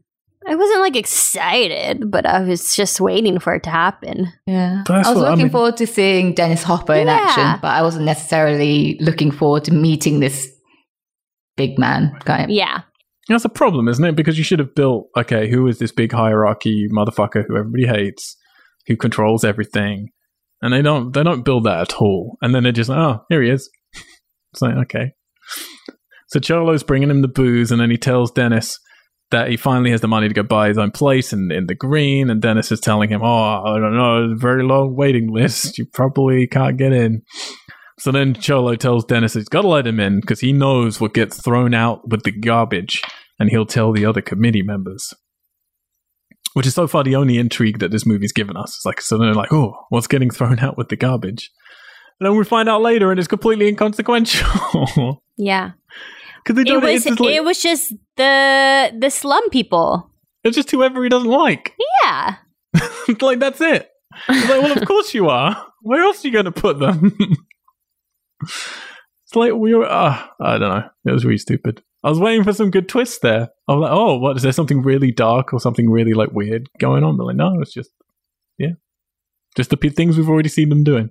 Yeah. Um, but yeah, so as he walks away, Dennis realizes it's time to get rid of him. So he tells his security to go kill him, and then we get the stupidest, stupidest stair fight I've ever seen in the history of stair fights. Was that even a fight? No, it's literally just like John Leguizamo waiting for the other actor to to get, creep up behind him so he can turn around and punch him in the face. It's so rehearsed. It's horrible. Yeah. So what's happening? So yeah, Cholo decides, fuck this, and I'm going to get some of my guys. We're not going to take Riley because he's too good, um, and we're going to get Dead Reckoning and just get the fuck out ourselves. And yeah, then then everybody's out. Like we're, we're with some uh, military guys out near the fences. I think near the slums again. I'm a bit confused. And then hearing these noises, and then one of them goes, "What the hell's that? Is it screaming practice?" Because uh, there's all these zombies at the fence, and they're pushing it over. What a weak fence, by the way. Like, really, that's that fence was so like just flimsy. yeah, yeah. It's the end of the world, and I'm like, oh, this will do. Yeah, but one again, like, fence. That's why I think like this must be because this is the first line before they get to the slums. So I get they don't care about the slums so much, but they managed to then get into the city pretty easily. So it's like, mm. yeah. But I guess they're Very not expecting easily. A big daddy coup. I guess. Uh, this is the moment where Big Daddy figures out how to use his gun, not just to carry it. And then we get a montage of zombies eating people. Classic. Classic is that the part where that one zombie eats the fingers? Like oh, French yeah, fries? Yeah. yeah, like little French fries. oh, man. It felt a bit sanitized, I have to say. I was like, oh, this doesn't feel quite as shocking as it used to. um, yeah, and then they continue on towards the tower. Again, they found people now, so I don't know how Big Daddy knows he has to get to that tower. Like he just saw the lights. Oh, look at those lights? lights? He just likes the lights. Uh, let's he, go he, he doesn't there. like sky. he doesn't like sky flowers. So why? I don't know. And it's not somewhere he used to go or anything. I don't think, unless he used to go to that mall, I suppose. But yeah, he just keeps on heading. Sancholo tells Kaufman that he wants $5 million. I don't know how useful money is outside of this I city. I know. I was thinking I was exactly thinking the same. I like, mean, if you're not going to stay in the city, what's the fucking say use? Say no? Like, take food, take, you know, drugs, take. Take like, all the things you, that you pillage. Yeah.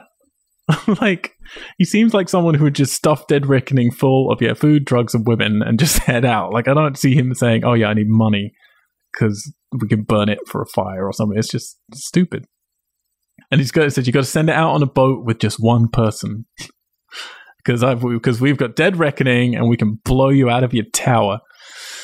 Uh, Jihad com- style. yes, yes, he said that. Oh my god. God. I mean, this was 2005. It was a particularly not great time for sensitivity in America. I feel. Oh but, man, Romero. Still. Uh, yeah, so one of the committee members turns to Dennis and is like, pay him. Dennis goes, we don't negotiate with terrorists. we have other options. what are you just like it, the that tower is America? Like you're now the I don't know. He is he is yeah representing I feel the government in yeah, post sure. 9/11 America. For sure. so Riley's taken out of his cell because uh, that's their plan. We're going to get Riley. Uh, we're going to set him on the on the scent. Now we're quite a ways into the movie. For me, this is really where it's like, all right, this is what the fucking movie should be, shouldn't it? Like the movie should be right at the beginning. This guy who's like, we set up Kaufman, we set up John and Leguizamo in their relationship. The Leguizamo feels betrayed. He steals Dead Reckoning and takes it out of town. And then we have this group of protagonists who are sent by the bad guy to basically kill or bring back the other bad guy. Like that's the movie, surely. It's like their journey on a mission and we're only just getting to it now, like way, way, way into the movie, like mm-hmm. a long way in. It just feels like the lack the lack of energy is just confusing to me. But yeah, but yeah. So like Riley wants basically what he's saying is he doesn't want money, he doesn't want anything else. He just wants a car, um, and for his friends and some weapons, um, and for his friends to come with him because they're going to head north. So Kaufman's like, sure, whatever you want, uh, but he's got till midnight to bring back Dead Reckoning. Meanwhile, a guy that we saw on a skateboard before for a single shot just to establish him is he's scooting along, Poor investigating kid. a little shack by the river. We're just setting up some spooks that are about to happen. Yeah, and then some businessman suddenly walks into Riley and his team and gives them three more members. Who's like, these people are going to join you. So I've just written down expendables, I guess. But amazingly, some of these don't die, which I thought for sure all three of these people are going to die. So we get another girl, because here's the rule with this film. I don't know if you noticed it. You have John Leguizamo's group, one girl. You have Riley's group, one girl. Then this businessman brings in the new group, one, One girl. girl. So you got to like balance each of them out with. Zombies had quite a few girls. That's true. They Again, a cheerleader girl. They had the girlfriend zombie. they're the progressive heroes of this film. Yeah, so we've got three more. We've got this girl who's called what's she called? Like she's called a boy's name. It's like Pretty Boy. Pretty boy. Yeah, Pretty Boy. And then we've got a guy who is he Hawaiian? Like a big guy. Samoan. Is Samoan? Samoan.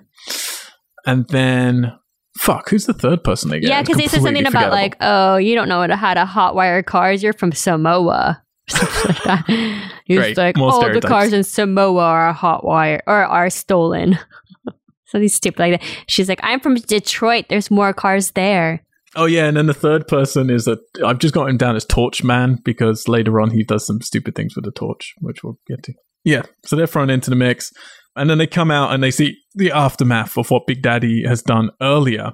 So that means Big Daddy. So they've like gone under the river, right, and then come out the other side. So Big Daddy's kind of past them, I guess, geographically by this point. So they're actually going away from Big Daddy while he's heading inwards. I guess. And they miss him because he's like getting to the river and they use the tunnel under the river. I think that's the geography. It is confusing. This is the bit when Asia asks Charlie why he licks his rifle, yeah, and he says it catches the light. And then he saves her, yeah, with a little shot, and then they replicate that in a second where she saves him in exactly the same way, but seems to wound his ear. But then he's also fine for the rest of the. There's a lot of wounds going around in this, and people are just fine. Yeah, so this is when Riley and expendable guy with torch uh, are walking around in that little shack and they're finding all the zombies eating people. This is my first moment where I notice this unrated version because we've got a shot of a zombie with its fucking arm down a guy's throat. Yeah. Oh yeah, that was disgusting. And one thing that wasn't lacking in this movie, which is you know George Romero thing, is there were a lot of guts, yeah. Oh, many a lot of pulling out the guts.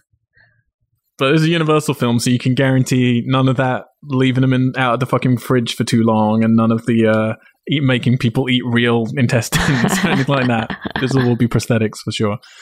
Um, ethical, ethical Yeah. guts. I fucking love that shot. That's great. I mean, it's, it's completely stupid, but it looks fantastic.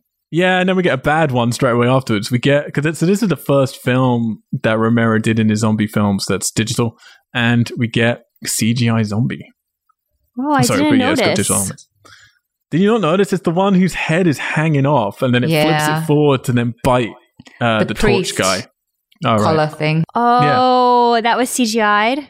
Yes. Oh, it looks terrible. God, uh, God bless you though, Christina. I love you for this stuff because when we did the Star Wars stuff and there's Oh all this God. terrible CGI, you're like, that's CGI. I didn't notice. Like, are you kidding me? It looks even know. terrible. What is CGI? Just kidding. but that's honestly really nice because it means some people just don't care. It's like, that's great. Yeah. That it didn't pull me out. totally pulled me out. I was really like, oh god, that looks terrible. But yeah, now they're establishing that it takes less than an hour before somebody turns once they've been bit. Yeah, sometimes. Yeah, which is much quicker than it was in Dawn of the Dead. But right.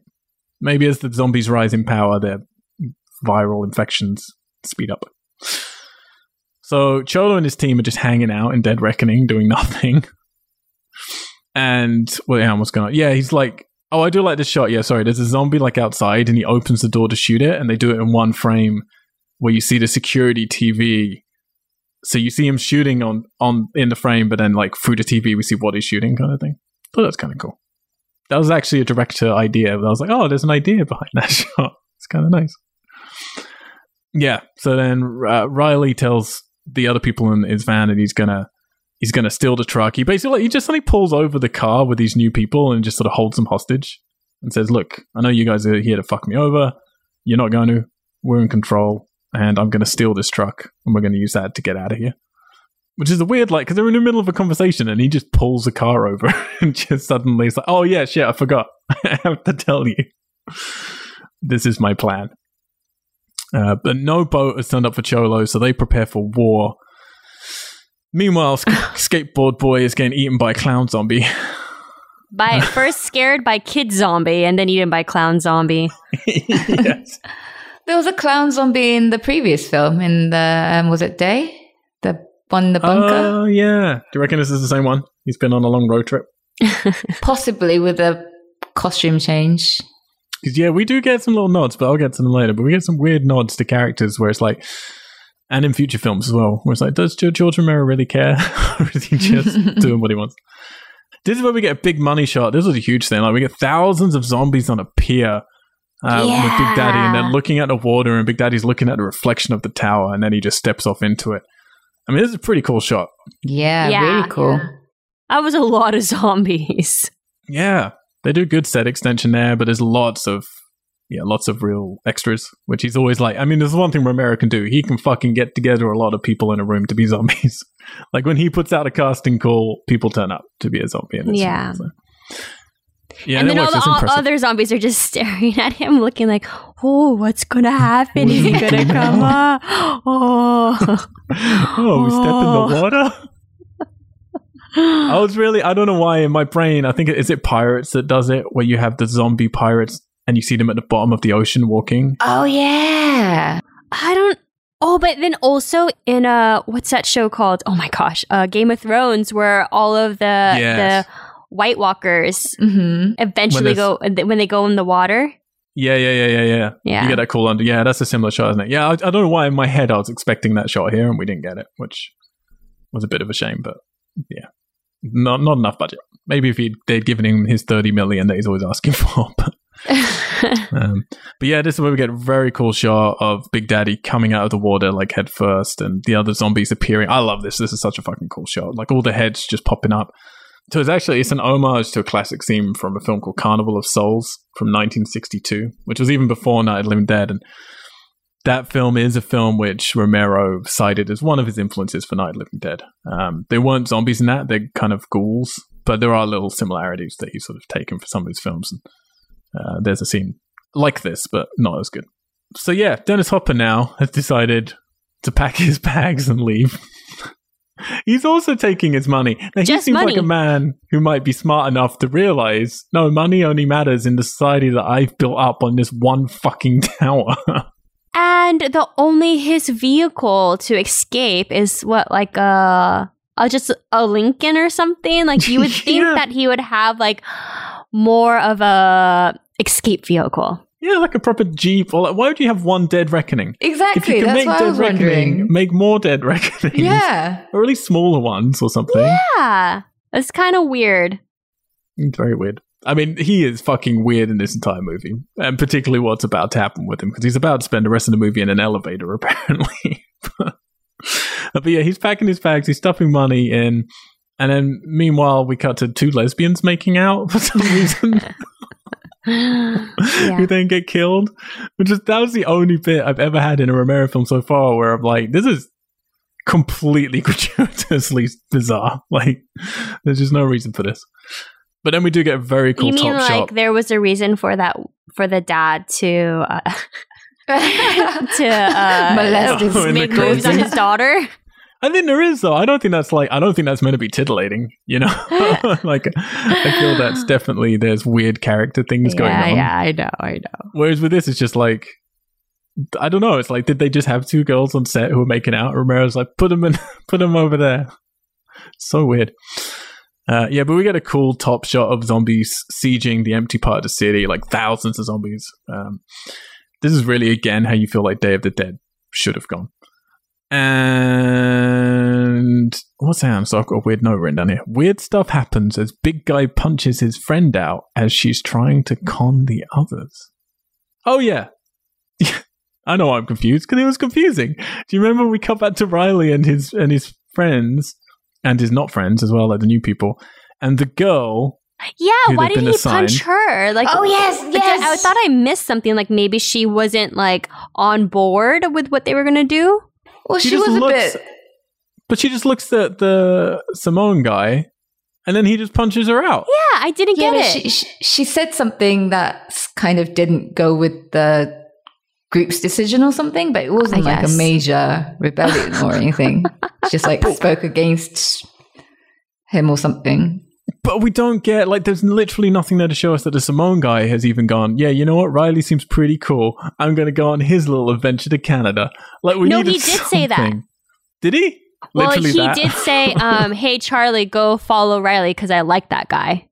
oh really? Oh, yes. Yeah, yeah, yeah. Yeah, So he's just immediately like, well, fuck this girl sitting next to me. it was a little. I should have rewound it to just figure out what she said to make him I didn't know that. to say anything. I thought she just looked at him and then he just punches her. I'm like, what the fuck is happening? Romero and women getting punched. Oh All my right, god, right. yes, so true. Good one, Haruka. Poor Romero. yeah, I don't know. Anyway, um, Cholo's team come across Riley and Charlie at this point, uh, while Asia and the Samoan guy are hiding. So Asia cocks a gun, but like a fucking idiot, makes a noise while doing it. it's so dumb. It's like Riley's having this conversation with Cholo and tr- trying to be pretty honest about stuff. He's like, "Yeah, they sent me to get you," and yeah, all this stuff. And then she just like cocks her gun and makes this massive noise, and everyone just turns and looks. Come on, you're the fucking daughter of Dario Argento. You can cock a gun properly. Yeah, and then this is this is the moment where the zombie siege the city perimeters, um, and Big Daddy gives is it the cheerleading girl he gives the gun to, I don't know. And- and then he like teaches her how to shoot it. He, he really does. I don't know. How do you write this stuff? like honestly, how do you write that scene and go, yeah, that'll probably look all right? I'd I mean, love I- to read a script. Yeah. I mean, I think they do a good job considering. Like, I kind of, I'm not hating that stuff, but I mean, I guess now's as good a time as any. How do you feel? I know you guys liked Bub. hmm How's Big Daddy and his new, very evolved style of smarts that he's got? Like, are you buying that or is it stupid? I liked Bub a little bit more for some reason, like, but I don't know. I really don't know how I feel about it. Sometimes it's a little cheesy, hmm but I mean, it makes sense because really, like, uh, if this, uh, this, uh, if these zom- these zombies are around long enough, why aren't they gonna evolve like humans evolve, like animals evolve? Like, why wouldn't a zombie evolve eventually? So I like that concept of it. I mean, I really didn't like it at the beginning of the film. And, you know, the fact that they were like, you know, they had the smarts combined with all these various caricature costumes, like clowns and cheerleaders and stuff. I was like, oh, it's a bit silly. but I did like uh, Big Daddy because I liked the sadness behind his, his eyes.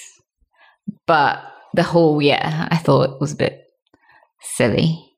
hmm Yeah, I mean, I'm with you with that. They might evolve, but we're not that far in the future, are we? Really? Like, it felt really far. you think we're a few generations, maybe? At least, yeah, I felt like at least like 10 years. Because that for me is the interesting stuff they could be talking about. Is like, what's it like for kids who are brought up into a world of zombies? That's who have never exactly what I thought about. Like, and- especially in that, in the tower. Like, I wondered, like, if people would just start, you know, having a bunch of kids to to outnumber the zombies, and and what what about those kids? You know, like how what's going on? You know, what Yeah, do they think about things? Yeah, unfortunately, in a hierarchy society like that, with dickheads ruling it, and in a post-apocalyptic world where people massively outnumbered by zombies, it's not going to go well for the girls. Like, it's there's going to be a regimented thing of we have to, everyone has to give birth like to as many kids as possible because we need the next generations to rebuild the populace. Like, it's and that's kind of the stuff that I'd imagine someone like Romero would get into talking about the politics of that stuff, and then free choice, and then you know life and stuff like that, like abortion rights or something like that, like something new he could be talking about. But really, like he doesn't go anywhere near that. The Walking Dead does a tiny bit of that stuff, but not not enough. Yeah, uh, but I don't. I, yeah, I mean, I hate them using guns. I'll be honest, but it's also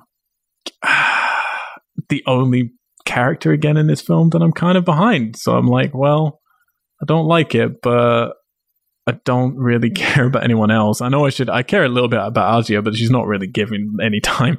So it's really like Riley and Charlie, and Charlie.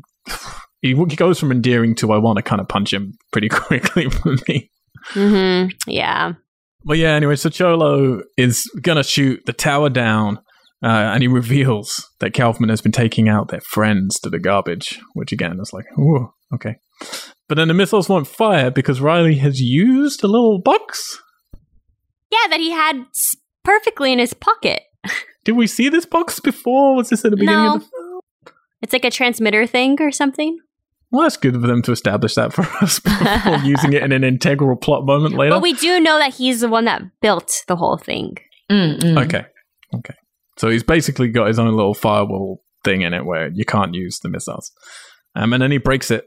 Oh, it's his. Tra- it's, I think it's a tractor too. It's a tractor box. So maybe the tractor box Oh, that's how he also serves as other things. Couldn't you have just like put a remote in it so we could drive it with that or something? Make life much easier. Meanwhile, the girl who got punched inexplicably by the Samoan guy wakes up only to be eaten by a zombie. Of course. It's like, why even have her wake up? Or why having punched her just have her get eaten by a zombie and then they leave the car? Like, it's so weird. So, yeah, Riley and the team very quickly take over the truck. And I'm honestly kind of surprised. I'm like, where is the challenge in this? Everyone just seems to be doing what they want to do. Things go pretty well for Riley most of the time. There's no real, like, there's nothing to overcome. Seems to go pretty fine. So, yeah, Dennis Hopper, meanwhile, back at the tower, he gets a call. but while the phone's ringing, he kills one of his committee members who realizes there's something up. And then he picks up the call and finds out that Riley has a truck. And we get the best bit of acting script of this entire film. It's so good. Sorry, I love it. He's just standing there and just a look on his face as he then looks down at their body. He's just like, oh, I would have, what did he say? Like, I would have done, I wouldn't have, I just did something that I wouldn't have done if I knew this. it's Yeah. like, it's so, it's so stupid. So stupid. And like, doesn't really matter because everybody's dying anyways? Look at Dennis Hopper, man. Come on. Yeah. Oh, Dennis. Oh, Dennis. Yeah. And the, the zombies are across the river. We get some cool wide shots as he's looking out and we see the explosions through the city. And Cholo says he's going to go to the outpost in Cleveland. Um, even though he's been shot as well, but he, he seems fine. like everyone just seems fine. Everyone just keeps getting clipped by guns and they're fine. He just like gets shot in the belly, doesn't he? And then he covers it up. He's like, "Oh, Yeah. fine. If you, Yeah. if you can't see it, it doesn't hurt. If you're not bit, it's okay. Basically, yeah. Guns don't kill people. Zombies kill people. Yeah. Yeah, and then the zombies go fucking crazy. And this is, did you notice the cool little uh, homage here? Well, not even homage, returning character here, Christina. No. Tom Savini In his biker jacket. in the bike. He's oh actually my god. playing Yes. Yes. the same character from Dawn of the Dead. Yeah. However, legally credited as a different character because Romero's not allowed to call him that same character because he doesn't own the rights. But it is meant to be Totally. So he has been on a little journey. So we could totally have a film just about him getting from Dawn to, to this. That's pretty cool. But what does that mean? That means definitely that he's trying to say this all takes place in the same universe. So you can count them all as canon, even though none of them make sense with each other whatsoever. But whatever. Uh, so yeah, it's mayhem on the streets, and then we get more Romero lines of what was built to keep people safe is going to trap people inside. Good advice, America. Good advice. Listen up. Again, it's all very true, but it just makes it sound so stupid. but you know oh my god, you know like- what else was stupid that I forgot to bring up is when Riley was like, Oh, nothing bad has happened to me or nothing bad happened to me ever before, you know, any of this stuff. And then he like talks about how his brother was bit and he turned in an hour and he had to kill him. And she's like, Well, that's something Oh, bad yeah, that yeah, happened yeah. to you. It didn't happen to me, it happened to him. Yes. Uh, I mean, you, I don't know. Did you guys not laugh at that? Oh, absolutely. Oh, yeah. 'cause- because that came from him earlier as well when she was, yeah, doing that thing we were saying where he was saying, like, you know everyone has a story. And she oh no, I don't want to hear your story. one. Yeah. and then he comes back with that later and still manages to make that even more stupid. It's like, oh, Shakespeare. Exactly. it's like when you have, you know, when you're having a like a political argument with some friends, and then someone sticks up for you. You're like getting a heated argument with someone, and then someone in the group sticks up for you, and you're like, oh, thank good goodness, someone's sticking up for me. But then all the points and the way they're saying it is stupid. You're like, no, please don't speak for, speak on this side of the political. T-. It's like that. It's like. I love you, Romero, and everything you're trying to say, but can you do it in a way that doesn't make even me, someone who's pretty much on your side of the fence, want to roll my eyes? And like, he's making me want to, like, I want to be with Dennis Hopper. You know, I'm like, you're being so stupid with everybody else that I want to be in an elevator. Uh, so they can't turn the fences off. So the humans are now trying to get out, and they can't get out because the fences won't turn off. and I've written down a sentence here which they say, but I kind of don't want to say because you guys are going to take it as me being terrible. but they What? say it. Well, okay, so they've established that there's a three rivers, and then there's one side which isn't protected, and they call that the throat. No, don't worry about it. Anyway, uh, I don't want to do it because I'm going to be judged too much now. They say a terrible line to do with cum and throats, but anyway. but they Um, want to go. They have to go down the throat. no, they literally say you have to come outside the throat, but it's like the, they literally take out words that should be in the sentence to make it the way they want it to be. That only makes it an innuendo, and it weirded me out. Is your name Mr. Lee? I'm judging Romero, all right, because there's no reason for the sentence to be rewritten. yeah, that is way. a Anyway, weird sentence. what's- I quit. I'm just. I'm Oh going. wow. Cholo gets hit by a puppet zombie, which I fucking love. I love these puppet zombies so much. And he decides he doesn't want to be put down because he always wanted to see how the other half lives. I thought that was kind of cool. Yeah. And I agree. Because, you know, what's the difference? You're going to die? Are you going to die and maybe some cool shit happens? You don't know. Maybe it's awesome being a zombie. Yeah. Or you do something really great before you Yeah. die. Like you're the first zombie to, you know, play volleyball or something. No, I meant like you go kill the big man before Nah. you die. Think about it. Like, there's so many firsts again with being a zombies. Like, Big Daddy's the first zombie to wield a gun. Well, Bob kind of wielded a gun, Uh, that's true. he did. Well, no, he definitely did. You're right. but All a right. machine gun or a rifle, First to whatever wield, it was. yeah. First to teach someone else to wield, wield a gun. First, probably to step into a river cogently. uh, so there's all these cool things you could do. You could just like you know bounce a ball. First zombie to bounce a ball. It's quite an exciting thing to be. Uh, yeah, if you could still be have like in a, be in a relationship as a zombie, the couple zombie. I mean, there's still love not? for you out there. Yeah, exactly. You can watch what's that film? Life, Life After Beth. Is that the one about the guy who's still in love with his girlfriend when she becomes a zombie? And they try and have a relationship even though she's a zombie. It's with Nicholas Hoult and um, what's her name? The grumpy girl who everybody loves, Aubrey Plaza. I think it's oh. It's all right. It's all right. Anyway, what's happening? Something puppets. Love it. Uh, yeah, we get some cool more gore here. We get yeah, definitely a couple of seconds that would be taken out in the normal version, which is where they're pulling the skin off of the guy's face. Yeah, that was Cool. gross. Fucking awesome. Wait, wait. So then we must have skipped the, or have we got? It must. I feel like the pulling the skin off the guy's face was after this. When the zombie pulls a belly button ring out of the girl's stomach. Yeah. Oh yeah. I thought that was funny. Like, who thought about Well, that? he, he fucking bites it, doesn't he? Now we're gonna. And there's a real pop to that oh. as well. It goes like, I feel like they just had a bit of prosthetic, like a lady's stomach left over. I feel for these things, they're really like, what have, what have we got? Let's just do yeah, some it cool had things. to have been like that, right? Because like you don't write that in. No, it's like the lesbians. You can't, you don't write into lesbians kissing. But see, n- they're both like very naughty things you put into your film, isn't it? Like lesbian couple kissing and like Belly, Belly button rings piercing. getting bitten out by zombies. I mean, hey, I guess if Maybe- that's naughty, I don't know. What a boring life. not, whatever Romero was into. it's up to him. he was onto his third wife by this point, I think. Ah. Interesting.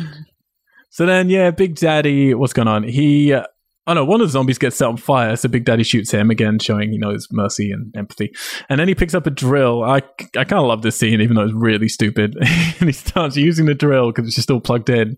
And then he walks away and, of course, pulls it out of its socket. And he's all bummed out. He's like, oh, broke my toy. Um, but then all the zombies start arming up. They just start picking up stuff everywhere. I've written down John here for some reason. Any clues? Why would I write down John? I don't know, but I stopped writing at this point. I think the my last thing I wrote was uh belly button ring. That was the end for you, was the belly button. You're like, that's where I would finish this movie. Uh, we get some nice fights of the zombies in the city again. They get to the tower and then they break into the mall. So we're getting kind of, you know, a good a good different version of the Dawn of the Dead here as well as Day of the Dead. And the protagonists of Dawn of the Dead would be the victims here. That's what I think is kind of cool. Like they would be really what we're seeing in this film is the enemy. Because we're feeling the zombies are kind of the heroes, really. Meanwhile, Riley uh, and his Dead Reckoning crew are off to lower a bridge to cross. And then someone says, "How do you think? This, how do you work this thing?" He says, "Oh, it's just like a video game." like really? how? What? It, what is? I mean, ev- what? Every video game is like, please, uh, so stupid. I hate when people reference video games, so it's like you clearly have never played a video game. Is it like a touchscreen video game or keyboard and mouse? Uh, but then the zombies are surrounding Dead Reckoning. Riley lowers the bridge. We get some bad CGI deaths here. And then we get Father Christmas zombie.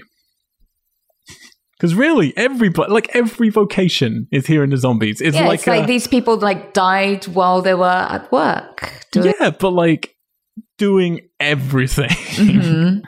it's like it can't like there's a fucking circus in town while it's apparently Christmas. But then the while- cheerleader's all like skimpily dressed because she's still in her cheerleading outfit. I don't get it. have to be. And there's a really bizarre exchange between Archie and Riley as he's clinging onto the windshield of Dead Reckoning. Yeah, and she, like, looks oh, at him. It was so weird. Like, oh, I'm so sorry. and then she like looks Oh. around and is like, oh, I just can't do anything. I don't know. Yeah. Oh, really- babe. I think it's meant to be funny, but it feels funny for the wrong reasons. This movie definitely wasn't funny. No. Really. No. I mean, it was occasionally, but because of terrible writing. Again, potentially funnier when you're watching it with people than on your own. And then we got some people who are trapped between the electric fence and the zombies, so they distract they well, they try to distract them with the sky flowers, but it only works for a moment. Because guess what? The zombies have taken off the Big Daddy somehow. Um, and are no longer distracted. Uh, meanwhile, Dennis Hopper, who you remember when we left him and he shot that guy at the top and he was putting money in his briefcase? And he was literally on his way out of the apartment. And then we did, you know, fucking half an hour of a movie. Well, he's now just gone to the ground floor from that elevator. Maybe the elevator's really, really slow in the post zombie apocalypse world. Who knows? What? this is so like there are many stupid things in this movie, but this for me is like this is your big baddie. Not only do we spend no time with him, but literally that's he literally was about to get in the elevator and then we cut away for fucking ages and then come back and he's just getting out. like it's so stupid. Yeah. And then he keeps saying, You have no right, you have no right to all the zombies and I know. What was that about? but he can't aim and he's just like shooting at everybody Oh, shooting I know. at Big And he's Daddy. the worst shot. Yeah. It's so terrible. stupid. Um, and Big Daddy takes one in the shoulder and interestingly exclaims in pain. You hear him actually grunt in pain from being shot. Well, the zombie who got set on fire was like screaming in pain. That's yeah, true. it's true. So what does this Oh mean yeah, then? And if- and Big Daddy shot him to you know put him out of his misery, right? Yeah, it's a little I mean- confusing what's going on with the zombie stuff. Because if the evolution of zombies is they're going to get smarter and then they're going to feel pain and empathy. So they're human again. So they're going. I mean, I'm sure that's Romero's point is they're becoming more human than how humans have become in post-apocalypse. But then you f- keep following that thread. It's like then essentially zombies will just become cannibals. Like that's really like a different type of human that Mhm. eats humans. And if they Is that- have like intelligence and stuff, then why can't they revert back to their old selves? Why have they completely lost their old? But then like there are couples who are clearly like still together, so it's like so. It's a yeah. It, you know, it is. It's very all over the place. And at what point can they reason? Because here's the thing, all right? I don't eat a lot of meat, but I like me some chicken and I like me some beef. I don't eat pork. I don't eat lamb. I don't eat you know many things. But if I'm learning to begin to reason, and I can see harm is being done to other things, and I have empathy, I might try eating a different animal. so, like, at what point do zombies go? Oh, well, we eat meat. Maybe let's try, you know, a pigeon. You know, at what point do they decide let's stop eating people because it's clearly not working out for the world, and we're getting in a lot of you know wars because of it? We could eat a cow instead. hmm Hmm. But maybe that's where we're going with the next two films. We don't know. Could be vegetarian zombies. We don't know. Uh, sadly, I do know. But so then Dennis jumps into his limo. Pours himself a drink. Fucking star. We find out that Cholo's taken a secret passage to get here. And then Big Daddy turns up. I love this. The butler guy just runs away. Yeah. And Dennis is out of bullets. So Big Daddy's about to get in, but then he sees a gas pump. And we do get, I kind of like this, this little moment where he's taken back to his old life um, and he gets the gas nozzle. But then he shoves it through the window of Dennis's car as Dennis just sits there and watches. hmm And he fills up the car with gas and he's just like watching it for ages. And eventually gets out, but then Cholo's turned up. Zombie Cholo! Well, it's unclear if he's a zombie yet at this point because he's all like silhouetted. He's, oh yeah, yeah. But yeah, you're about to see him pretty quickly. He's, he's definitely zombified. Um, and we get some more delightful um, racism here. as as What? Dennis what Hopper turns happened? to him and says, fucking spick bastard. Oh, he said that. he really does. He really, really, really does. So I have written down here what we've had so far, and I think you added something else, but we've had Cholo a lot. We've had Little Man. Someone at one point calls Charlie a retard. And then here we have Oh Spick. yeah. All words that literally kind of hurt my tongue as I say them. But they're all in it. But again, in context of bad people saying them. So it is just a thing of like, Romero maybe just doesn't give a shit. And he's like, look, this is how people talk, and these are bad people. And Yeah, yeah, yeah. that's how you know. Because you don't have Riley Yeah. doesn't say anything bad, does he? No. And I feel Riley is definitely Romero in this. Um, so yeah, Zombie Cholo attacks Dennis as Big Daddy returns with a flaming gas canister and throws it at the car, so everything blows up. And meanwhile, Riley is surfing the Dead Reckoning in some bad CGI. he really is. He's just on it, surfing the top of it. Um, and then they get to the fences and they see the zombies have eaten everyone. So they they uh, they blow it all up and then dozens of more people appear. So he saved the day. And Asia looks at looks she literally looks at Riley like she just wants to mount him there and then. like she's just staring at him. She's like, You saved them. Like, yeah, I used my guns. And the Irish guy who we saw right at the beginning, he's intending to rebuild, but in a new way. But Riley isn't interested. He says, But then what will we turn into? And the guy's kind of like, Well, we'll have to wait and see. Which again, I kind of like this message, but it's just delivered so cheesily. It's just. eh. And and then we get a bit where I turn to Haruka and I go, wait, Riley and Big Daddy have never met. Like these are our two main characters. But he, And- he's Riley has seen Big Daddy since, since the beginning. Oh, and that's Big true. Daddy right is the the one that does he, was him. like, "Oh, they, these are these zombies are changing," that's true. and that's, that's, true. he tried to warn right- everybody, but nobody wanted to believe him. That's true. That is true. But they hadn't had like a proper, you know, they haven't met. Like you're waiting for that moment where they stand opposite each other and they kind of respect each other or something, you know. And it doesn't happen. But we do get this ridiculous scene where Riley then, like, we kind of see some zombies go silhouetted going over a bridge. It's kind of a nice shot. And Riley looks through some binoculars and sees Big Daddy on the bridge, who's guiding his crew across, and then sort of stops as if he can sense him, and then sort of turns to look at Riley, even though there's no fucking way he could see him, and then turns back and sort of in a melancholic way continues walking with his group. And then the people in Dead Reckoning go to shoot them, and Riley says, No, don't shoot. They're looking for a place to go, just like us. It's like, yeah, you just killed all those other fucking zombies. You just blew them all up. And then everyone's like, oh, you saved all the people. It's like, yeah, the place they're looking to go is in your town to kill all your people, which you just killed loads of them for doing. oh So- man, Anyway, so he orders them to fire off the last fireworks because we're not going to need them anymore. And then they head north as fireworks explode overhead. And we end to spooky, spooky music. Yep. The end. The end. The end. So the film premiered at the Byham Theatre in Pittsburgh, which in 1968 was called the Fulton Theatre. And it was the very same theatre that Night of the Living Dead had premiered in almost Aw. 40 years ago. That's cool. That's nice. Dennis Hopper's character was based on Donald Rumsfeld, who served as Secretary of Defense for Gerald Ford in the 70s, and then again from 2001 to 2006 for George Bush, and both him and Romero. So he was like Secretary of Defense at the time when they shot this, and both him and Romero decided, yeah, we want to base this motherfucker on. We're going to base him on Bumsfeld. Yeah, Romero implied in interviews that Hopper's cigar budget cost more than the original Night of the Living Dead. that was great. This is the first Romero zombie movie to use the 2.35 uh, 1 aspect ratio, which is what most sort of cinemascope movies do. So definitely got a more cinematic feel to it because of that. You got have you got any notes, Haruka? Do you want to chime in with? So who were the um so what's his face was playing a cameo, right? Simon Pegg. Yeah. Yep. And Edgar Wright as well, the director. All right, okay. Because yeah, Romero had seen Shaun of the Dead and loved it so much that he was like, "You guys have to come and be zombies in my next film." Uh, so they're in the carnival and barroom sequence, um, and actually on the unrated cut, you'll see them. They're on the front cover. They're actually featured zombies on the front cover for that. For the So unrated. this film was post Shaun of the Dead.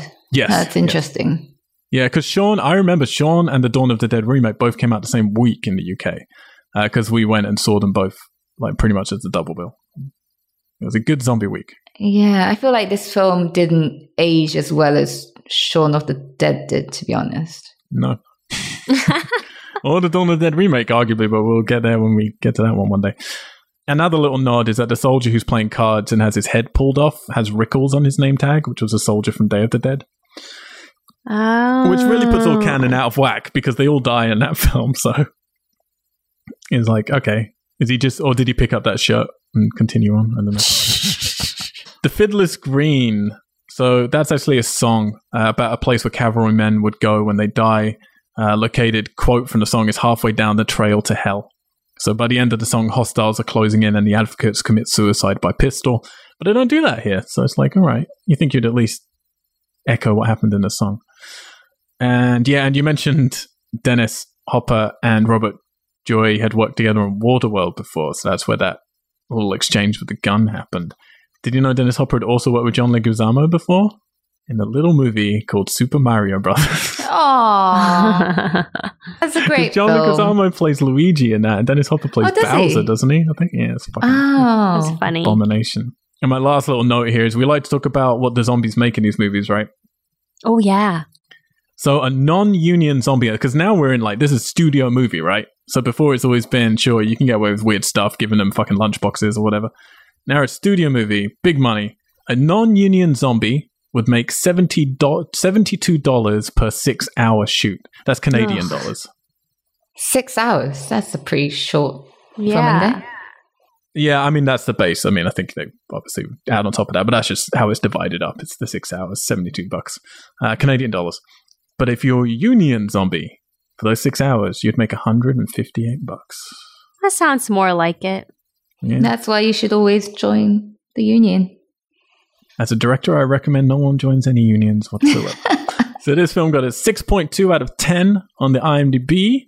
Um, oh, I did forget to mention very quickly at the beginning. We do have some new talent for like the DP here is a guy called Miroslav uh, Baszak who did Pontypool. He's done a lot of The Strain, that TV show, and weirdly he did DP duties. Oh, sorry, not DP duties. He worked as electric uh, in Electrics on Dawn of the Dead, the remake, and 300 as well. And we have new music here, which I'm very sad I didn't notice liking at any point because it's by Reinhold Heil and Johnny Klimek. And they've been working with Tom uh, Tykwer, who did Run Lola Run, Winter Sleepers, Perfume, Princess and the Warrior. They've worked with him on all of his films since his German beginnings, and they now do music on Mr. Robot. And I like their music a lot, so I'm kind of upset that I didn't even notice it in this film. Yeah, the music was pretty bad. Or Yeah, I didn't notice the music really. That is a shame. So yeah, Romero came away from this film kind of unhappy with working with studios. Big surprise.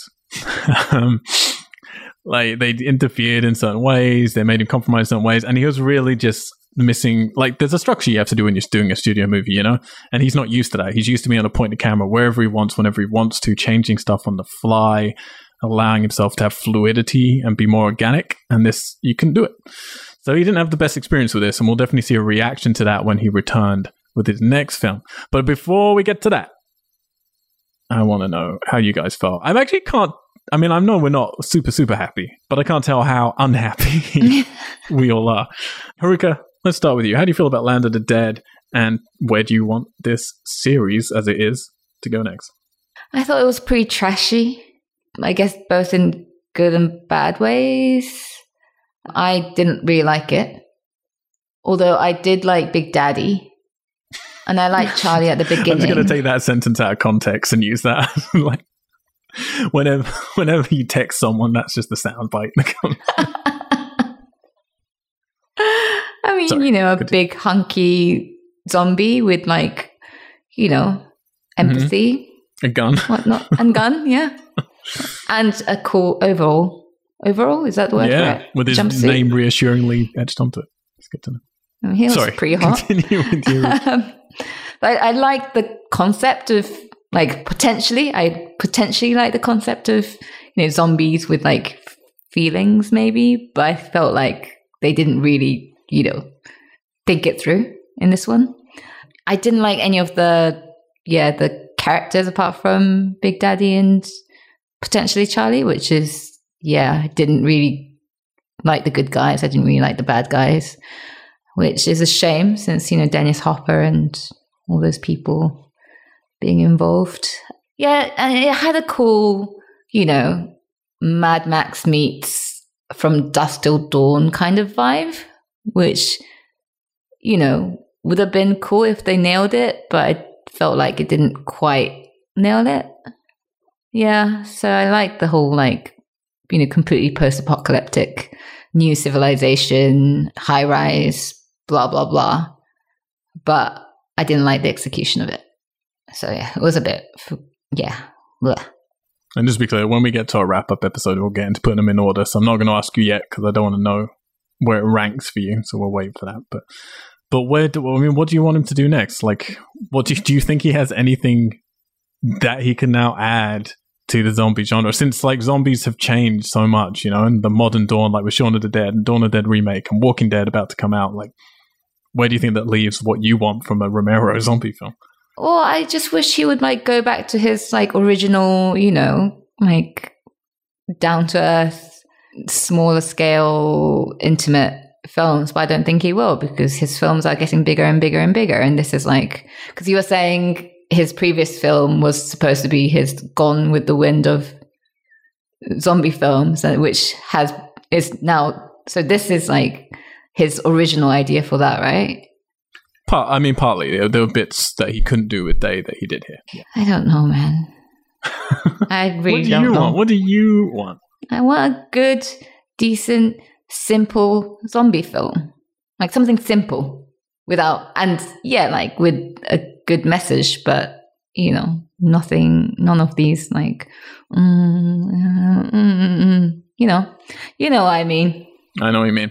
I know what you mean. Okay, thank you for uh, clarifying.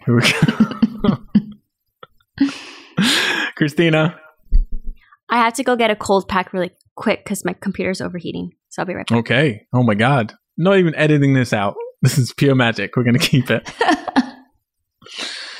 Um, you can just keep talking then, Haruka, while we filled some time. Uh, um, Leaving our audio listeners and just trepidation. Trepidation? That's a bad word. What are we going to do after this? We're going to go see Deadpool. That's really dating when this podcast goes up. If you listen to this years in the future, we're about to go see Deadpool 2. Whoop whoop. And she's back. Let Positano jumper. She's gone. What? Um, hey, she's admiring your jumper. Oh. I love you get a little cool pack for your for your computer. That's adorable. Alex taught me that. He did, didn't he? Yeah. Well, because those freaking things took like three hours to do. Ah. Yeah. Star Wars podcasts take a while. And we're going back next week. Um, Good luck. Christina, how do you feel about the land of the dead and what do you want? What do you want? so I was actually really excited because such a long time passed between this film and the last film that they made. So I thought like, oh, well, the um, graphics will be really good and everything will just look so much better. Um, which it did. It did look really great. And um, and like from the beginning, I didn't know anything about it before. So f- from when it started, I was like, oh wow, like it looks so good, and I could tell that it was, uh, uh you know, that they had such a bigger, such. I mean, they had a lot more money. You know, like their budget was huge in comparison to all the other films. So I was like, oh, maybe this is going to be like fun to watch, you know? And then I noticed that they had all these really great actors in it. And I was like, oh, okay, great. So the acting's going to be good. I was really excited. I was like, oh, okay, this is going to, this is going to be easy one to watch, right? And you know, it was like easy to watch. I followed along like pretty well. It wasn't torturous, but and you know, a lot of the acting was a lot better than all the other ones but then it was missing that, like, I don't know. I was kind of like, oh, I kind of like feel like some of the other ones kind of had this like funny charm to it. Like now looking back at it. And it didn't really feel like I now see like some of the uh, like the Romero traits in it. Like I see it more clearly now afterwards. But like while I was watching it, I didn't really, I was like, oh, it doesn't really like, I thought maybe like it was co directed or like somebody else like wrote half of it or I just didn't feel like it was really one of his his movies but I do now see that it is um so anyways I, I don't know I have like mixed feelings about it it was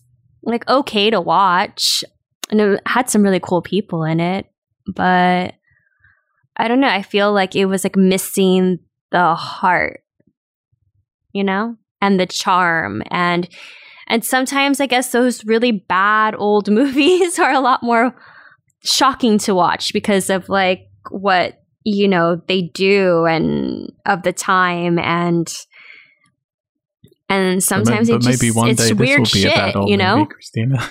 what were you saying?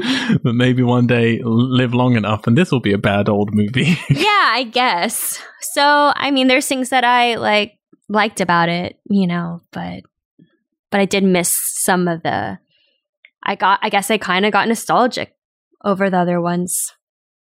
Yeah. And what do you want him to do next? Kind of like I don't know. It's so like I I have no idea what he is going to do next, you know? Like I'm like where where do you go from here? I feel like it'd just be kind of uh, something similar to this, really. I mean, I guess we should know? ask you both like do you want a literal sequel? Like do you want to see Riley and people and where they go from here or do you want a new team and like a new Um it would be interesting to see a literal s- uh, sequel because we haven't seen that yet. Yeah. Mhm. So it would be fun to follow these characters because I, I do kind of like them. I like Riley, Charlie, and what's her name? Uh, I call it Asia the whole time. I forgot his Asia. name in the in the actual yeah, film. I mean, it would be cool to see them on the road looking for this new new city or new place to go and finding it and seeing how they run everything. But um, yeah, that'd be cool. I think I'd rather watch a Big Daddy sequel. I'm not interested in Riley's journey, but I would be quite interested to see Big Daddy's journey and where the zombie civilization will head. Could they do an entire film? Do you think just in mute, where you're just following the zombie for the whole film? I would film? totally watch that. a silent movie. yeah, just them following going. him. Mm, mm, Yeah, mm." that'd be Totally. fucking great. I'd watch. And you know sure. what? Like it would have been like even it would have been more fun to see uh Fiddler's Green to like I kind of wanted to be I kind of wanted to like want to live in Fiddler's Green, you know, like but they didn't really make me feel like that because they didn't really show me all the great things about it, you know? Like they did the mall in um I know you love the fucking Day of the mall. Dead, you Romero know? Is, It was Day of the so Dead, upset right? With you right now. Uh, yeah, like I Dawn the wanted to live in that mall. Like that was fun. This one I was just like uh, they didn't use it as much they as they could have. No, no, that's all. I agree. Yeah, so I think we're all sort of on the same page in that it's muddled. Um, it's not. The problem is, is like It's like you're saying, there is a charm to the old films, even when they're bad. Like Day is bad. Day is a bad, bad film, but there is a weird charm to it still. And it's hard to tell is that just because it's old that you allow it to have this charm, or is Maybe. it, you know, it's difficult. With this movie, the problem with it is it feels like what it is, really, which is this little indie director who, honestly, he's never been that great at directing. Like, he's not that great with visual flair. I still think Night actually has the best ideas for shots of them all, as a director at least. But he's he's not the best writer and he's not the best director. He's just got like, good ideas and good passion. And it's like you've taken that person and you've given them too much money in a studio structure, which is exactly what happened. So everything looks great. Like this is the best looking one by far, by a long, long, long way. There are professionals working on this movie, and it looks that way. Like everything feels like how a zombie film should feel when you just freeze a frame and look at it. However, yeah, characters are sorely lacking. Like, I don't care about these people at all. You don't build the antagonist properly. The stuff you do with Big Daddy is the only thing I can attach to, and it's kind of stupid. So, I mean, the things that I really enjoy, those tiny moments of gore, which is why I think if you're going to watch this, what's the unrated one? Um, and a few shots, like, yeah, the water shot. There are a few good shots here, actually, which I would credit probably more to a cinematographer than him, but who knows? There's an interesting storyboard to scene comparison on the Blu-ray, uh, which is they're very meticulous storyboards and they really followed them closely. But it's it's a really difficult movie because it just it it's like yeah the reverse of all of his previous films. You know, it's like this feels like a proper movie, but yeah, I'm getting no character and I'm getting no real charm from it and it's just a mess. Like there's so many weird scenes in here that don't need to be in here, and strange moments and characters. Like there's so many characters in this film, and then you do nothing really with any of them. And yeah, after 20 years, I mean, you have to bear in mind Romero's 65, I think, when he was directing this, and he's been not he hasn't done a zombie film in like 20 years. Like that's a long time. So you would hope that you'd have a lot of ideas stored up, and instead he's ransacking day. And what I find frustrating the most is that the elements I like from this movie are the bits that I don't like in Day, but the bits that I like in Day are pretty much the bits I don't like in this. So in my head, it's like if only you could have made that day the way you wanted to. You know, it's like if only you had had that budget back then or compromised a little bit to do it right. Because if you took the elements from Day that are good, which is really that beginning and ending, nothing in the middle. And then you took the bits from this that work and mix them together. I think it would be pretty great. Like I really do. I think it would be this huge epic that he seems to want to make. But unfortunately, this is like a hollow husk, and Day is a hollow husk because they seem to have been split in half. I mean, the one benefit here is this is his shortest film. Like this is slightly shorter than Night of Living Dead, even. Like this is short and snappy, uh, whereas Day is a fucking slog. And Dawn is obviously very long, but I enjoyed that one. So yeah, I don't know. It's a real. It's more of one of those things. Like this is sad because twenty years separating two films that really should have been, you know, written together as one film and done what I think could have been, yeah, done more successfully, but wasn't allowed to.